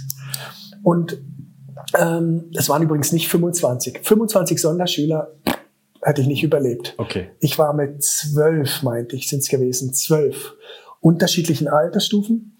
Und die Bedingung war, ich habe in der Vorüberlegung gesagt, ich nehme nur die schwierigsten Schüler mit. Nur die schwierigsten. Weil die haben es am nötigsten. Okay. Wenn ich Schüler mitnehme, die mehr oder weniger pflegeleicht sind, das ist schon gut auch für sie, keine Frage. Mhm. Aber die anderen auszuschließen, weil sie so schwierig sind, wäre genau das Falsche. Hm. Also war die Einstellung, ich nehme nur die schwierigsten mit, die haben es am nötigsten. Würde ich heute nicht mehr machen. Ist mal klar. Ähm, da bin ich an meine Grenze gekommen. Der zweite Aspekt war, dass ich ja. gesagt habe, bei den Mitarbeitenden, ich entscheide, welche Mitarbeiter mitkommen. Nicht wir machen den demokratischen Prozess, sondern ich weiß, in so einem Lager, das wird intensiv. Ich muss blind mit den Mitarbeitern zusammenschaffen können. Blind. Hm. Ich muss mich 100% auf jemanden verlassen können und Kommunikation muss in erster Linie mit den Schülern stattfinden und nicht, man kann nicht noch Zeit verschwenden für x Teamsitzungen und Besprechungen und wie machen wir das und so weiter, sondern ich weiß, die Mitarbeiterin, die funktioniert in schwierigen Situationen so, die managt das, die nehme ich mit. So. Ähm, und so kam es eigentlich dann zu der Reise. Der Sebastian, ich wusste bei dem Sebastian, neues Land, neue Situation, neue Kultur, neue Gruppendynamik. Wenn der da einfach so von 0 auf 100 mitkommt, wird es nicht funktionieren. Also okay. bin ich mit ihm einige Monate vorher hin. Bin mit ihm hin und wir haben quasi wie ausgekundschaftet. Wir haben die Unterkunft organisiert, wir haben wie das Programm zusammengestellt. Denn das war ein Kriterium. Wir gehen nicht nach Marokko und surfen und machen Auszeit, sondern wir gehen nach Marokko und wir haben auch Programm. Und Programm insofern, es war klar, die Schüler werden oder wir werden nicht in einem Restaurant einfach so essen im Sinn von wir werden bedient von vorn bis hinten. Ähm, ähnlich mit den Zimmern. Wir werden keinen Zimmerservice haben, sondern wir machen alles selbst. Es gibt einen Plan. Wir machen die Toilettensäuberungen, die Zimmer aufräumen. Wir helfen beim Kochen, wir helfen beim Servieren, Abwaschen etc. Ähm, das war Bedingung, absolut von vorn, also von vornherein. Zweite Bedingung war, wir haben gewisse kulturelle Programme, das heißt eine Marktbesichtigung, ähm, wir machen einfach gewisse Ausflüge, wir chillen nicht nur. Und dritte Bedingung, wir machen einen professionellen Surfkurs für die Schülerinnen und Schüler. Und das Ganze ist natürlich finanziell enorm aufwendig. Und das heißt, ich habe dann Stiftungen angeschrieben und Stiftungen gesucht, die das Projekt mit unterstützen, weil das konnten die Eltern allein nicht finanzieren. Allein die ja. Flugkosten, Unterkunft, Programm etc.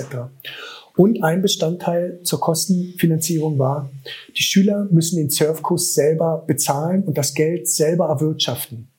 Das heißt, sie können Autos putzen gehen, sie können ein Kuchenbazar machen, Kuchen verkaufen, sie können sich irgendwas einfallen lassen, aber sie müssen den Surfkurs, sie müssen zu einem gewissen Zeitpunkt XY mir 150 Franken bringen und sagen, das ist für den Surfkurs. Das war eine Bedingung. Ähm, und Natürlich freiwillig. Ich zwinge keinen Schüler mitzukommen. Ich schlage einfach vor, hey, das wäre doch was für dich, du kommst mit und so weiter. Und dann, dass sie sich auch vorab mit dem Land beschäftigen mussten. Sie müssen okay. sich mit dem politischen System beschäftigen, mit der Kultur, mit der Geografie etc. Das waren alles Bedingungen und da haben wir sehr viel investiert oder ich sehr viel investiert. Ich habe die Schüler jede Woche getroffen zu diesem Austausch, zu dieser Vorbereitung.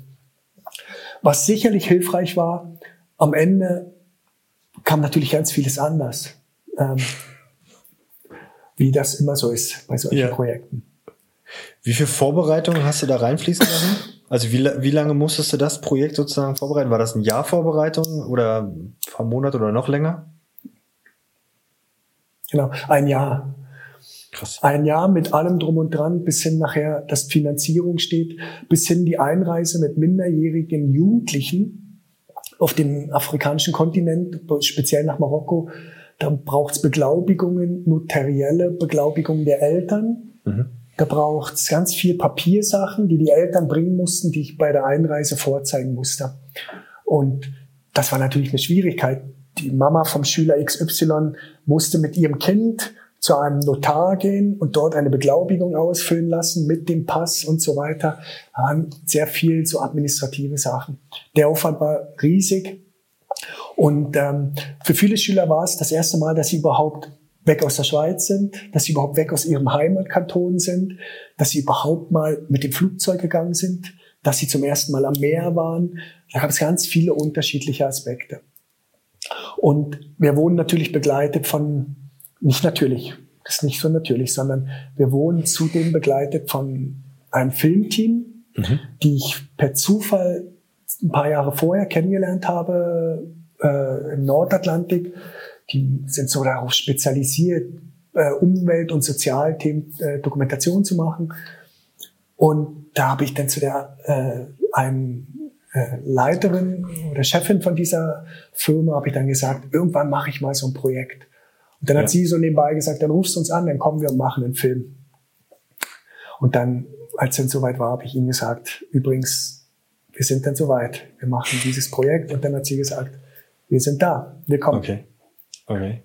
Hat er doch mal den Druck durchaus erhöht, wenn das alles mit Kameras sozusagen begleitet wird, oder? Dass das ein gelingendes Projekt ist. Wobei gelingen natürlich kann man ja auf vielerlei Möglichkeiten definieren. Du hast ja gesagt, es kam am Ende nicht perfekt so, wie es war. Aber ich schätze mal, die Kinder haben, wie du schon sagst, das erste Mal geflogen, erste Mal mehr. Die sind wahrscheinlich als Gemeinschaft noch mehr zusammen ähm. Also da war es doch bestimmt ein voller Erfolg, oder? Ja, ich habe natürlich den Anspruch gehabt, wir machen ein Umweltprojekt. Das heißt, wir sammeln diesen Müll auf am Strand. Das war nämlich der Ausgangspunkt. Was wir hier ja. vielleicht in den Fluss schmeißen oder so, landet vielleicht irgendwann im Meer. Wir haben also mit der marokkanischen Surfrider Foundation ein Beach Cleanup organisiert und wir haben säckeweise, riesige säckeweise, hunderte von Kilo Müll gesammelt. Ähm, das war eine Bedingung, ähm, die wir, die auch, oder Bedingung, einer von diesen Programmpunkten.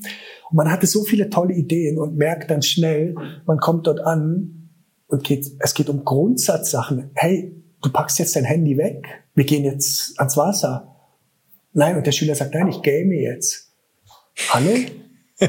wir reden plötzlich von Grundsatzsachen. Hey, du musst jetzt aufstehen, du bist dran mit WC putzen. Und der Schüler sagt, hey, nein, sicher nicht.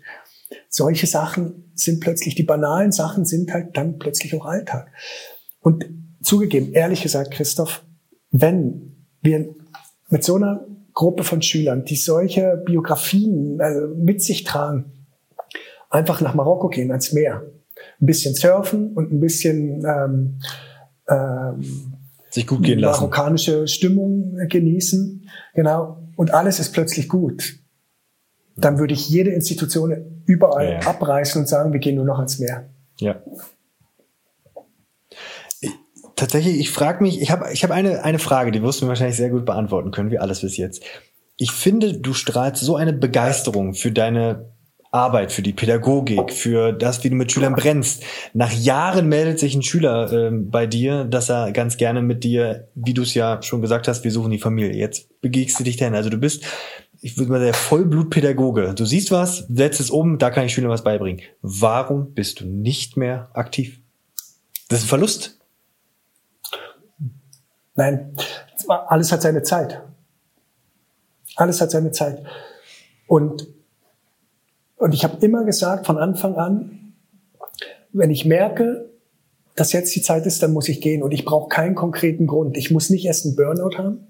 Mhm. Ich muss nicht erst, äh, weiß ich nicht, so und so viel Schulden machen oder solche Fehlentscheidungen machen. Ähm, wenn ich merke, jetzt ist gut, dann ist gut. Und man muss immer, man sollte am besten dann aufhören, wenn es am schönsten ist, beziehungsweise wenn es gut ist. Mhm. Wenn sie mich noch nicht gut ist, dann soll es ja bekanntlich nicht fertig. Und bei mir ist der ausschlaggebende Grund 2015, glaube ich, gewesen, als ich für drei Monate auf den Färöerinseln war. Und ich komme zurück, war zum ersten Mal nach vielen Jahren drei Monate mit Nicht-Pädagogen zusammen und habe gemerkt, wow, es gibt ja noch einen anderen Kosmos außer Pädagogik.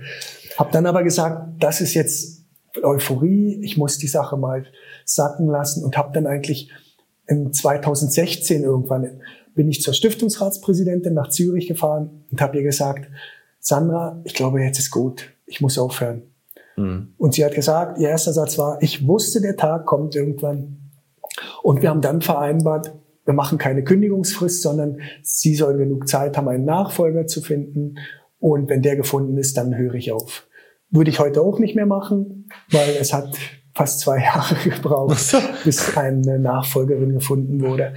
Ähm, heute sage ich, es war genau so richtig, ähm, dass es so passiert ist, aber ich konnte am Ende gut gehen. So mhm. und man merkt es einfach vom Gefühl her, jetzt ist jetzt ist gut. So, das gab keinen speziellen Grund, den kann ich dir nicht nennen und mhm. und ich sage auch nicht, das wird nie mehr so sein. Vielleicht ist dann irgendwann wieder, dass ich sage, ah ja, jetzt gehe ich wieder in diese Richtung.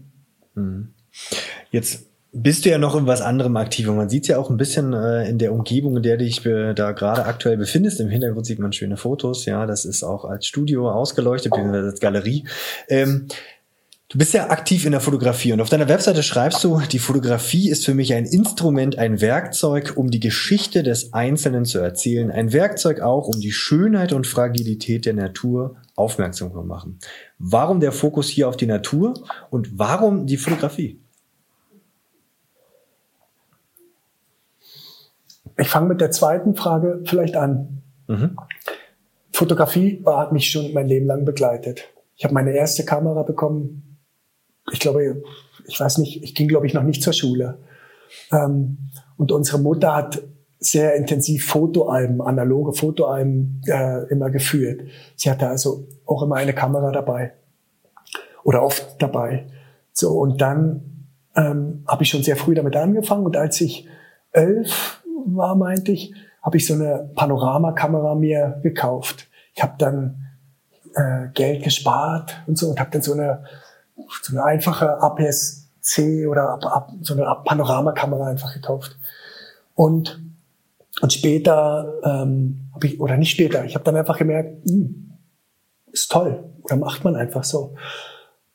Und habe dann mit 14 bin ich dem deutschen Jugendpresseverband beigetreten, habe dann hab regelmäßig fotografiert, habe dann angefangen, so kleine Praktikas zu machen bei lokalen Wochenzeitungen. Und später habe ich dann mehr noch fotografiert, für, vor allem für die Lokalzeitungen.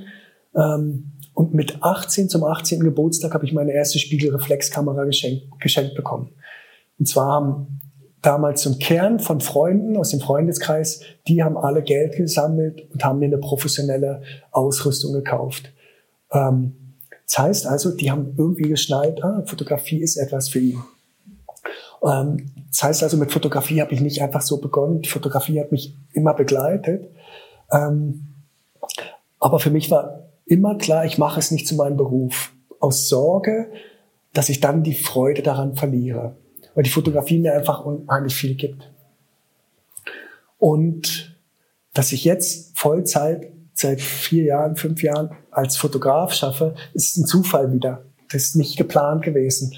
Ja. Ähm, und ich bin dankbar dafür, dass der Zufall so natürlich passiert ist. Und die Natur,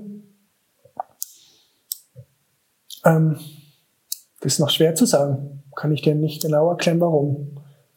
Warum der Fokus so auf die Natur liegt. Hm. Was würdest so du, wenn wir uns die auch, wenn man sich so durch deine, durch deine Webseite klickt und auch dein Portfolio, wie würdest du ein gutes Foto für dich definieren? Ist es das, dass das was auslöst beim Gegenüber oder dass du einen Moment einfängst, ähm, der was in dir auslöst und dadurch im Betrachter? Ich glaube, es sind verschiedene Ebenen, was ein gutes Foto ausmacht. Es gibt technisch sehr, also gelungene Bilder, ähm, wo alles stimmt. Ähm, dann gibt's Bilder, die gelungen sind, weil sie einen besonderen Moment festhalten. Da kann das eigentliche Bild wenig spektakulär sein, aber es ist vielleicht ein Moment Zeitgeschichte zum Beispiel festgehalten. Ähm, dann ist ein gelungenes Foto für mich auch ähm, sicherlich ein Bild, das bei mir in erster Linie etwas auslöst. Mhm. Ähm, weil ich die Geschichte dahinter natürlich kenne und wo ich es, das Bild schaue ich an und merke, ähm, es lebt in mir dann gerade auch dieser Moment. Und im Idealfall löst ein gutes Bild beim Gegenüber etwas aus. Mhm. Und zwar ein Gefühl oder es löst etwas aus, was auch immer. Mhm. Das ist der absolute Idealfall. Ich glaube, da gibt es so verschiedene Ebenen, was für mich ein gelungenes Bild ist. Ich erinnere mich gut an die Aufnahme von diesem Vierer-Bob. Mhm. Wir blenden die immer, immer ein ja. beim, beim Bob-Weltcup äh, in St. Moritz. Da ist der Vierer-Bob, das war der letzte Weltcup in der Saison und der letzte Weltcup vor den Olympischen Spielen. Und da ging's, ging es darum, schafft es der Viererbob um den bekannten deutschen Bobfahrer Friedrich, schafft der es, auch noch das letzte Rennen zu gewinnen ähm, und so dann den Gesamtweltcup und äh, ungeschlagen ähm, zu den Olympischen Spielen zu fahren. Und das war der letzte Lauf. Mhm. Es war der letzte Lauf und ich hatte vorher beim ersten Lauf von dem Friedrich kein gutes Bild hinbekommen. Und im letzten Lauf in so einer Steilkurve, alle Fotografen stehen dort Und plötzlich kam der örtliche Shuttlebus, fuhr vorbei und fuhr in die Kurve und wir hören den Bob schon rattern und wissen, die beiden schneiden sich gerade. Und wir werden den Bob vom Friedrich nicht sehen, weil der Bus davor ist. Das war wie allen Beteiligten klar. Wir verpassen diesen Moment an den, dem Ort, wo man eigentlich die Bobfahrer in St. Moritz fotografiert. Ja. Und da bin ich schnell noch zur Seite gesprungen auf so eine Brüstung hoch. Da ging es meterweit runter, springe dort hoch, stehe auf wackeligen Beinen und wusste, nur so wird es irgendwas werden und ziehe die Kamera so mit mhm. und sehe sofort, super, hat geklappt. Geil. Und dann ist das so in der Schweiz, dass ähm, wenn die Bilder für Fotoagenturen sind, dann wählt die europäische Presseagentur jede Woche das Bild der Woche. Mhm. Da sind ja Tausende, Tausende, Zehntausende von Bildern, die jede Woche in diesen Fotoagenturen hochgeladen werden.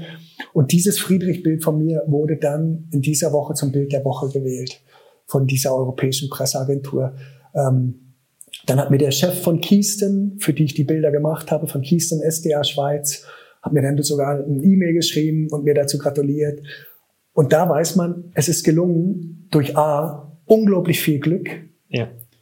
Intuition, aber auch technische Beherrschung von dem Werkzeug Kamera. Okay. Dass man so ein Mitziehbild macht aus der ja. freien Hand mit der richtigen Belichtungszeit, Blendenzeit etc. braucht doch technische Voraussetzungen. Das heißt eigentlich auf vielen Ebenen. Plus die Geschichte, dass der Friedrich nachher gewinnt und so weiter. Alles, was da mit dem sportlich, ja. mit dem sportlichen Erfolg noch zusammenhängt, eine Rolle spielt. Das ist mal sicherlich so, so ein gelungenes Bild von mir, oder für mich, nicht von mir, sondern vor allem für mich, äh, was ich äh, so empfinde. Aber in der Natur kann es natürlich sein, ein gelungenes Bild mit einer Stimmung, mit einer Wolkenstimmung, mit einer Lichtstimmung, Schatten. Ähm, in der Tierfotografie, wie viel Glück braucht es in der Tierfotografie? nicht nur wissen, wo, wann und wie verhält sich das Tier, ja. sondern auch noch Glück. Dass es sich anguckt. Da habe ich, auf dem Foto. Ich, diese Aufnahme. Ja. Genau. Da war ich praktisch am Abend zuvor, war ich dort in diesem Wald, habe geschaut, ob die Tiere da sind, habe sie gesehen und lege mich nächsten Morgen einige Zeit lang dort ins Gras. Ich bin sehr weit weg bei dieser Aufnahme. Ich habe ein 600 Millimeter Teleobjektiv und halte einfach dorthin und warte. Und irgendwann läuft diese Gams dort vorbei, bleibt stehen, dreht sich zu mir wie ein Model. Ich, kon ich konnte ein Bild genau machen und dreht sich wieder um und geht weiter. Und in dem Moment fällt doch noch das Sonnenlicht dorthin. Das sind mhm. Glücksmomente und für mich ein gelungenes Bild. Das Aber wie gesagt, die Sachen ziehen sich so sehr individuell. Ja, das zieht sich wie ein roter Faden durch dein Leben. Zufälle sind das alles Entscheidende, was irgendwie alles äh, beeinflusst hat in deinem Leben bis dato.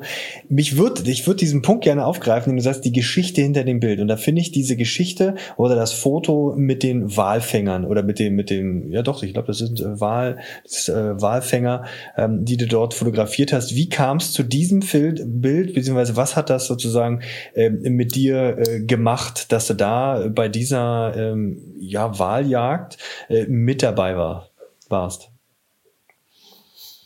Natürlich wieder Zufälle. Ich war dort vor Ort für die Umweltschutzorganisation Sea Shepherd, ähm, die einen Fotografen gesucht haben, der dort im Nordatlantik, vor allem auf den Färöerinseln, diesen Walfang dokumentiert. Mhm. Ähm, Vorgeschichte lasse ich mal weg, konkret, wie es dazu kam. Ich war praktisch drei, etwas mehr als drei Monate sind es gewesen dort vor Ort ähm, zum Recherchieren. Ich war nicht der einzige Fotograf. Es gab noch einen französischen Fotografen und eine italienische Fotografin. Die beiden wurden allerdings verhaftet und nachher, wie sagt man, des Landes verwiesen. Die wurden mit einem Flugzeug dann, erst gab es eine Gerichtsverhandlung und dann wurden sie ähm, mit einem Flugzeug vom, aus, aus dem Land geschickt quasi, weil, weil die Dokumentation von dem Walfang dort verboten war. Mhm. Im Umkreis von zwei Kilometern durfte man nicht fotografieren. Und, ähm, und das Erste, was ich gemacht habe, ist, ich habe intensiv recherchiert dort. Ähm, recherchiert zu verschiedensten Aspekten, dass man dort an dem Ort ist, wo jetzt die Wale gefangen und äh, getötet werden, ähm, muss man wissen, die Insel, die Färöerinseln bestehen aus 18 einzelnen Inseln und um von der südlichsten Insel zur nördlichsten zu kommen, braucht man einige Stunden. Das heißt also, ich musste, äh, ich habe ganz viel recherchiert, wie hoch ist die Wahrscheinlichkeit, dass da passiert, da, wie bin ich unterwegs, wie bin ich mobil etc. Und ich habe vorab ähm, mich immer so gekleidet wie die einheimischen Fischer. Jetzt muss ich aufpassen, dass ich noch nicht zu viel verrate, aber ich war sehr unauffällig.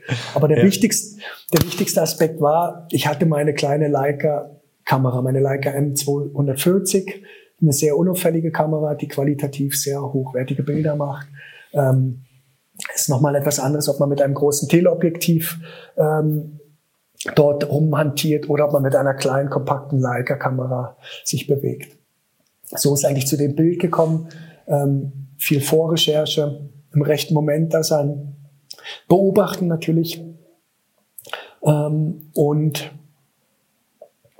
die Frage, was es, was es quasi macht oder in mir auslöst, ähm, das war so das erste Mal, dass ich gemerkt habe, dass ich, wenn es drauf ankommt, sehr, sehr professionell schaffen kann. Hm. Dass ich, dass die Kamera auch ein Stück weit wie ein, ein Schutz davor ist. Mhm. Okay. Wie ein Schutz zwischen dem, was passiert und dem, was hier ankommt. Ist die ebene Kamera dazwischen. Okay. Ähm, und dass ich sehr klar fokussiert dort vorgehen muss.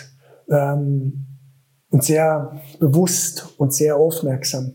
So, und ausgelöst natürlich, ich meine, man hört diese Wahlgeschreie richtig. Das ist dann sehr eindrücklich. Man hört all die Menschen, das sind hunderte von Menschen, die den Wahl oder die Wale an Land ziehen, dann mit ihren Messern und mit ihren Werkzeugen das Blasloch durchstechen und nachher den Kopf abtrennen etc. Das sind alles so Sachen, sehr viele Eindrücke. Und verarbeitet habe ich es erst viele, viele, viele Monate später, so, okay. wo ich mir bewusst die Zeit genommen habe, gesagt habe, jetzt schaue ich mal, was hat's gemacht. Dort stand im Vordergrund, die Sachen bestmöglichst zu dokumentieren. Okay. Weil das gehört zur Geschichte dieser traditionellen Wahljagd in, auf den Färöerinseln dazu. Ähm, es war bislang nicht so gut dokumentiert. Aufgrund von Gesetzesgrundlagen eben. Mhm. Es ist dort verboten zu dokumentieren. Aber man muss sich halt auch die Zeit nehmen und die Mittel haben, dass ich dort fast drei, fast, also mehr als drei Monate vor Ort sein konnte, auf dem Wasser, etc., etc. Ähm, ich glaube, die Zeit muss man sich nehmen können, so. Okay. Also die Podcast-Zuschauer, die die Bilder natürlich nicht sehen, wir haben es unten in den äh, Show Notes äh, verlinkt, die einzelnen Fotos und werden dann nochmal, ähm, auch im Video kann man da nochmal ein bisschen drauf schauen. Ich hätte noch zwei Fragen zu zwei Fotos, die mich tatsächlich äh, beeindruckt haben. Und ich beginne mit dem, was ich wirklich gerade, als du mir das im Vorfeld geschickt hast, gefragt habe, also was hat der junge Mann eigentlich nicht erlebt, ja? Ähm, Du hast ein Foto vom Dalai Lama und das sieht jetzt nicht so aus, als ob du da drei Kilometer weit weg wärst, sondern du warst unfassbar nah dran. Wie kam es denn dazu, dass du, hast du den auch, also konntest du dich mit dem, mit dem kommunizieren, du hast ja mehrere buddhistische Bilder ähm, äh, gemacht. Wie kam es zum Dalai Lama? Ich habe ihn mehrmals äh, fotografieren können auf verschiedensten Anlässen. Und an diesem Anlass, wo, ähm, wo dieses Bild entstand, ähm, das war in Zürich, ist nachher beim Rausgehen etwas ganz Merkwürdiges passiert. Ich bin, ich laufe vor ihm ähm, und will noch ein Bild machen und schaue aber noch nicht so durch die Kamera, schaue ihn an, war völlig fasziniert und er sagt dann nur zu mir, don't look always through your camera. Schau mhm. nicht immer nur durch deine Kamera. Und ich lasse sie fast fallen in dem Moment. Bin völlig baff und perplex und mache dieses Bild, wo er so vor mir steht, am Ende nicht, weil ich so baff bin. Okay. Ähm, und das hat auch damit zu tun, dieses, dass diese Nähe bei dem Bild entstand, ähm, war möglich, weil ich ihn mehrmals vorher schon ähm, fotografiert habe und vor allem auch seine, die Menschen, die um ihn herum sind, mich quasi auch schon dann kannten. Ähm, ich war der einzige Fotograf, der sich dort dann so nah frei bewegen konnte, hinter ihm, neben ihm und so weiter, während er zum Publikum sprach. Ähm, ist natürlich ein unglaubliches Geschenk und eine Möglichkeit, äh, die sensationell war zu der Zeit. Dieses Bild, was wir jetzt gerade gesehen haben, das ähm, entstand vor ja, vielleicht zehn Jahren. So. Oh. Oder vielleicht ich hätte gedacht, elf, das wäre. Jahre, ich weiß ja, nicht mehr genau. Ach krass. Nein. So, ist auch mit meiner Leica-Kamera entstanden, mit meiner ersten Leica-Kamera und ist, wie gesagt, wahrscheinlich vor zehn, elf Jahren so entstanden. Okay. Ich finde noch ein zweites Foto sehr beeindruckend, weil es zum einen ähm, zum ja sehr charakterstarkes Porträt ist und dann auch natürlich die Message, äh, die auf der Stirn ähm, äh, des Protagonisten äh, da Fuck you all ähm, steht, hat ja auch eine, den, eine Geschichte dazu. Also was ist die Geschichte hinter diesem ja sensationellen Bild?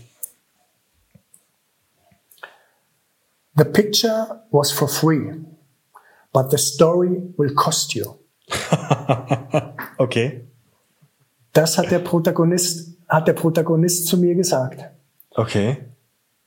Das ist in, wenn ich mich nicht täusche, in Tauranga, Ostküste mhm. Neuseeland entstanden. Ähm, das ist auch fast zehn Jahre her. Ähm, er läuft an mir vorbei auf der Straße. Ich lese diesen Satz, fuck you all, denke, das war jetzt nicht wahr. Und denke, doch, ich, und ich muss ihn fragen. Mhm. Ich gehe hinterher und sage, hey, kann ich ein Bild von dir machen? Er zögert, überlegt und sagt, okay, wir suchen einen geeigneten Ort mit einem schönen Hintergrund etc., wo nicht so viel zu sehen ist äh, von Bäumen oder so. Und ich mache dieses Bild von ihm, bin total beeindruckt von seiner Ausstrahlung und sage dann zu ihm, and now can you, can you please tell me the story behind this tattoo? Und dann hat er halt eben diesen Satz gesagt um, The Story Will Cost You. Das ist für mich ein, ein Bild, was auch wie so ein Moment das verdeutlicht, wenn wir fotografieren, ist in dem Bild immer ein Teil von meiner Seele zu sehen. Mhm. Irgendetwas Seelisches von mir ist in dem Bild. Aber nicht nur das, sondern auch natürlich ein seelischer Anteil von dem, der fotografiert wurde. Mhm. Und ich glaube, diese Wirkung, diese beiden aufeinandertreffen, wenn es mir gelingt, dass ich als Fotograf ein Teil von meinem seelischen, jetzt wird es fast schon philosophisch, aber ich, mir fällt immer dieses Sprichwort ein vom, ich glaube, Bresson hat es gesagt, Henri Cartier-Bresson. Der hat gesagt, was macht das geschlossene Auge, während der Fotograf durch die Kamera schaut? Er sagte, das offene Auge schaut durch den Sucher und das geschlossene schaut in die eigene Seele. Und dieses Zitat finde ich sehr treffend. Bei gewissen Bildern ist das so. Mhm. Dann sieht man zum Beispiel die Verletzlichkeit eines Menschen und was es bei mir auslöst. Diese tiefe Betroffenheit, dieses, ich bin berührt, seelisch berührt von diesem Schicksal und natürlich auch von, von dem, der dort abgebildet ist. Wenn die beiden Sachen irgendwie aufeinandertreffen, gibt es auch ein gelungenes Bild. Und was war die Story dahinter? The story will cost you. Ah, okay, gut. Dann müssen wir doch mal eine zweite Runde drehen. Ich habe noch zwei, drei Fragen. Du hast auch ein Fotoband gemacht zum äh, Das Dorf. Ist es, ist es, der, ist es das, äh, der Fotoband, den man ja auch ähm, äh, erwerben kann? Ist es das Dorf, mit dem du mit den Schülern in Marokko warst? Oder wie kam es zu diesem Fotoband? Genau, der, der Fotoband ist eigentlich nach meinem dritten Besuch in, im Suan dort entstanden. Mhm. Ähm, weil ich gemerkt habe, allein vom ersten bis zum dritten Mal hat sich enorm viel verändert und zwar in einem rasenden Tempo.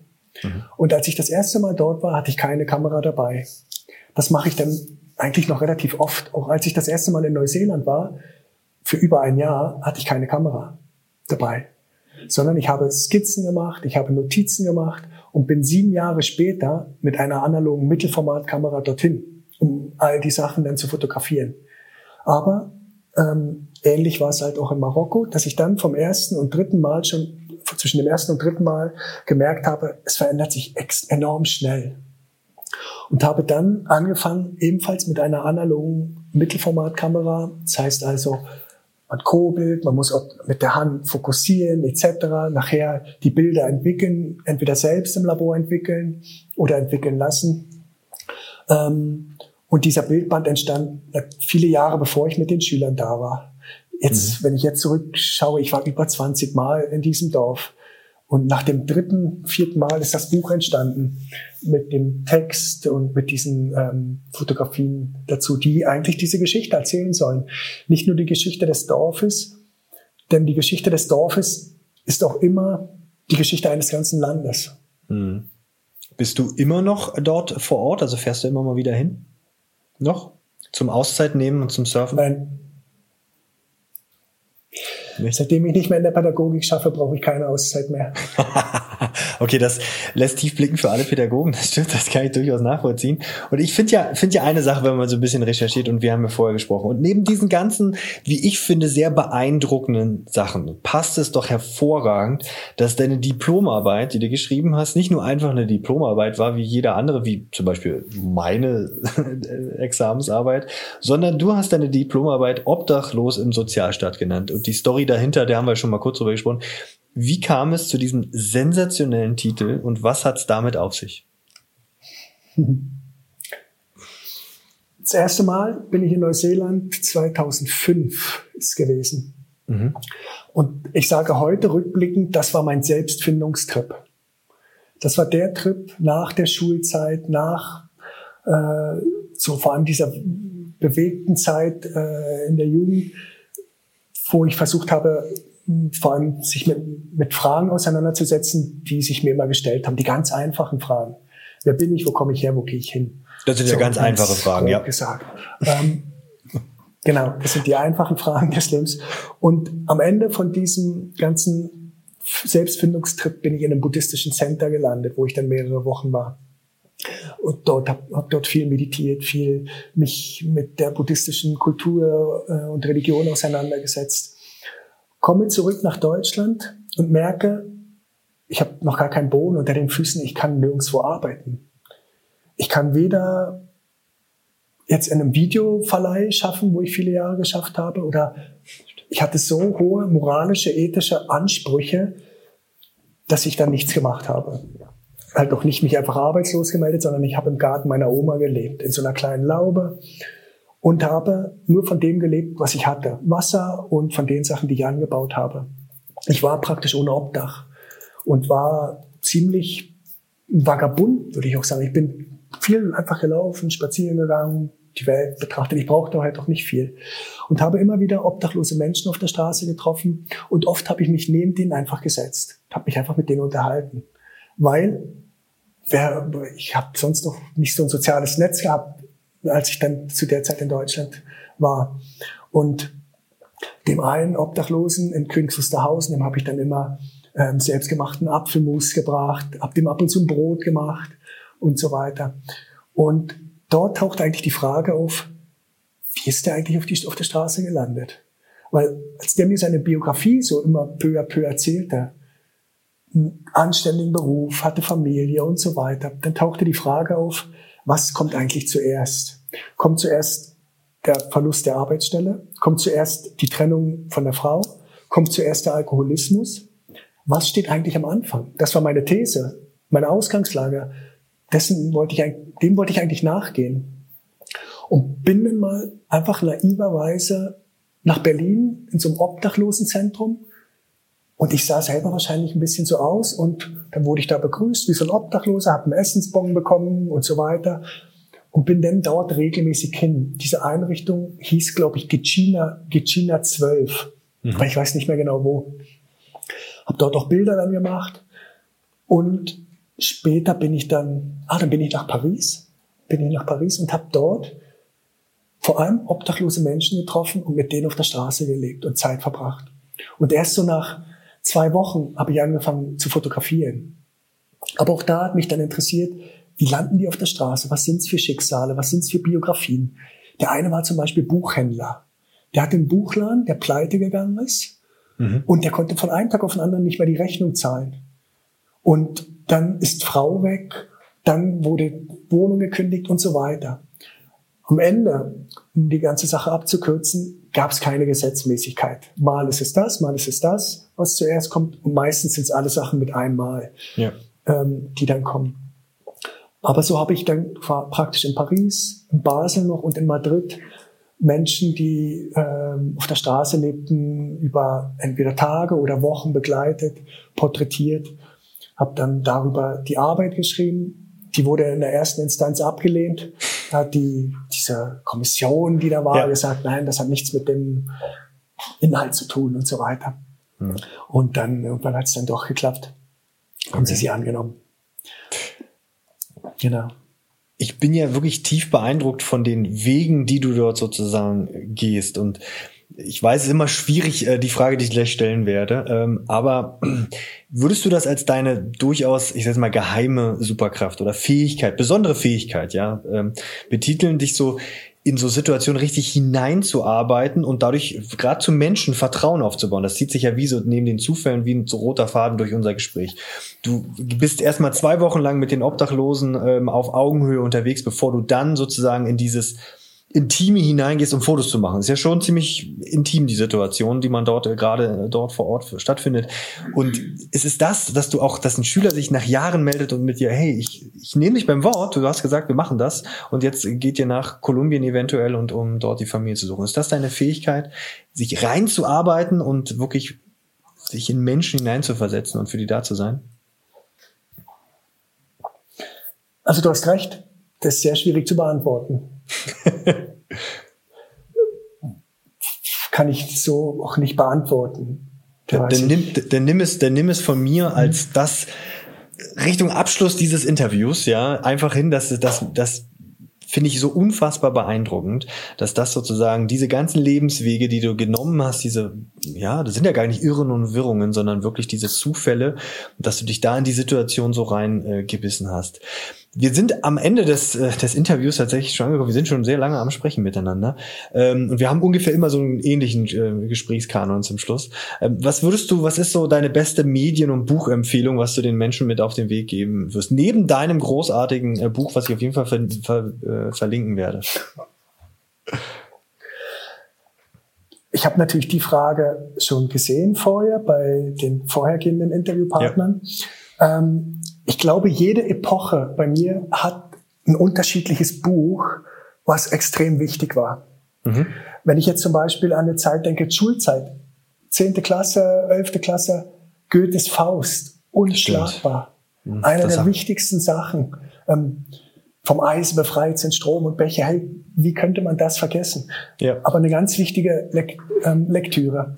Dann gab es eine Phase, Mark Twain war mein Held dann ja, nächtelang habe ich Mark Twain gelesen. Ich rede dann nicht von Kindertagen oder Jugendtagen, ich rede schon von der Erwachsenenzeit. Ähm, dann gab es eine Zeit Martin, äh, Martin Sautner, das Glücksprinzip äh, und Fuchserde zum Beispiel.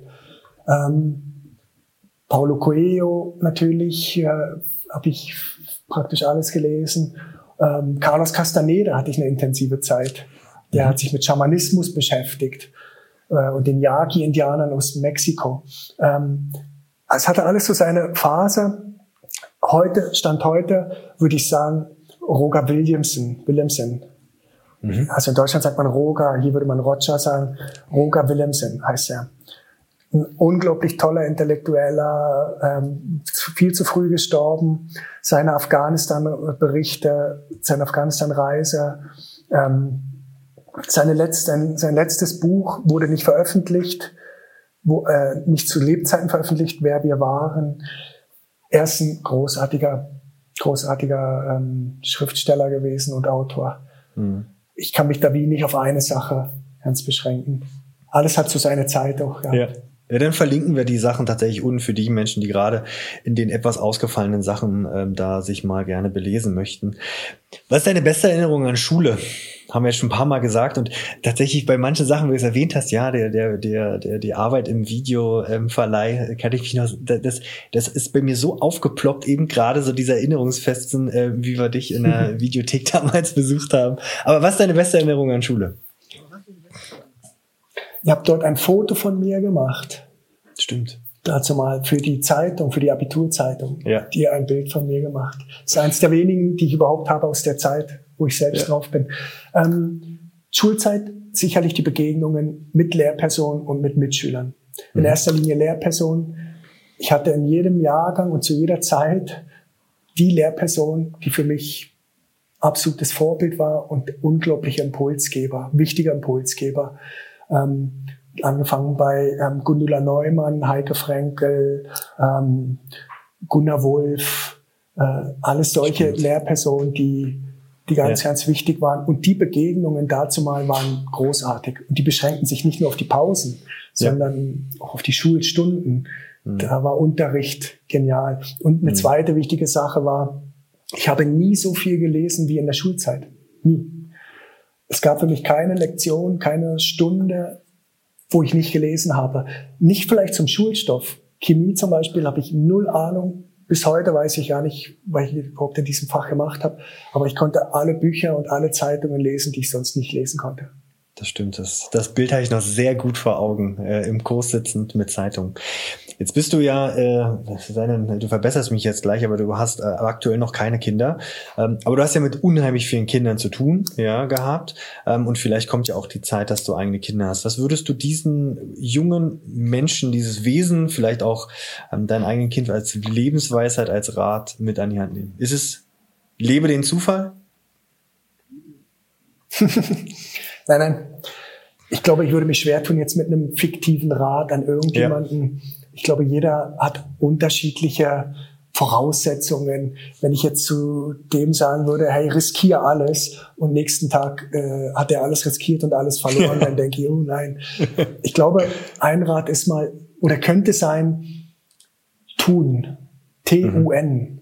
Mhm. Das ist für mich eins der magischsten Wörter überhaupt.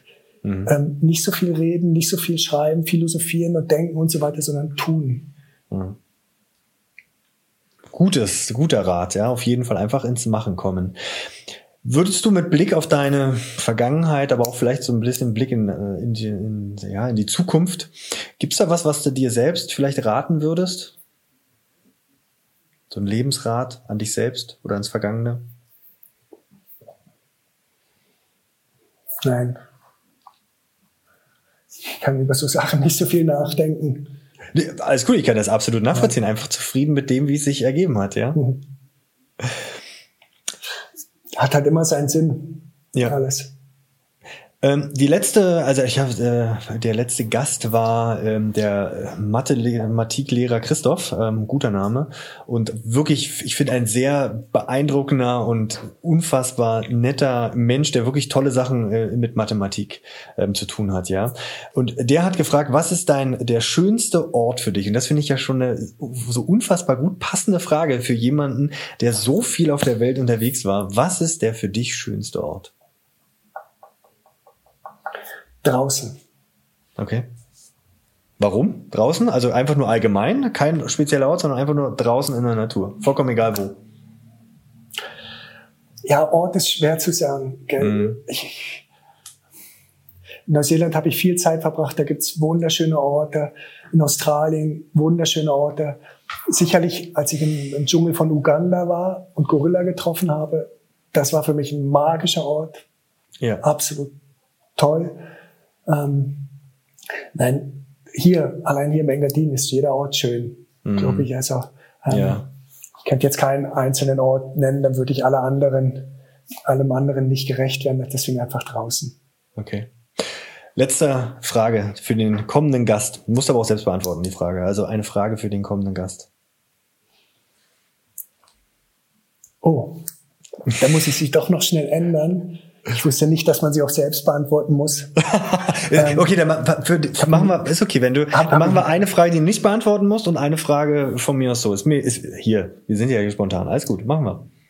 Okay, die Frage, die ich nicht beantworten möchte. Mhm. Welche Schlagzeile würdest du gern selbst über dich in der Lokalzeitung oder in der Zeitung lesen wollen? Mhm. Oh, das ist, okay, ist okay, ich frage nicht nach, ja? Und? Und die, die ich auch selbst beantworten kann und die hätte ich oder würde ich dem Nachfolgenden stellen, weil ich sie mir halt selber oft stelle, die Frage, was glaubst du eigentlich, wer du bist? Oh, das ist eine. Und zwar mit der, genau mit der Tonalität, mit allem moralischen und mit jedem Zeigefinger, der, den man sich nur denken kann. Die Frage hilft mir oft, wenn ich ähm, mich zu wichtig nehme, wenn ich mhm. sauer bin, wütend bin, traurig bin, äh, wenn ich denke, ich bin der Beste, dann hilft mir die Frage ungemein weiter. Kurz innehalten und wie fragen, hey, Mike, was glaubst du eigentlich, wer du bist? Okay, und wer, was glaubst du, wer du bist? Ein ganz kleiner, kleines, klein, kleines Wesen, genau wie 8,6 Milliarden andere auf dem Planeten. Hm. Eine sehr bescheidener Abschluss. Vielen lieben Dank für dieses großartige Interview. Das hat mir sehr, sehr viel Freude bereitet und ähm, ich hoffe, dass es auch ein baldiges Wiedersehen äh, geben wird. Und wenn Fragen sind, dann einfach ja schreiben in die ähm, Show Notes das packen beziehungsweise einfach äh, in die Kommentarfunktion. Vielen lieben Dank, auch dass du dir Zeit genommen hast. Danke, Christoph, für die Einladung und alles Gute für dich. Danke.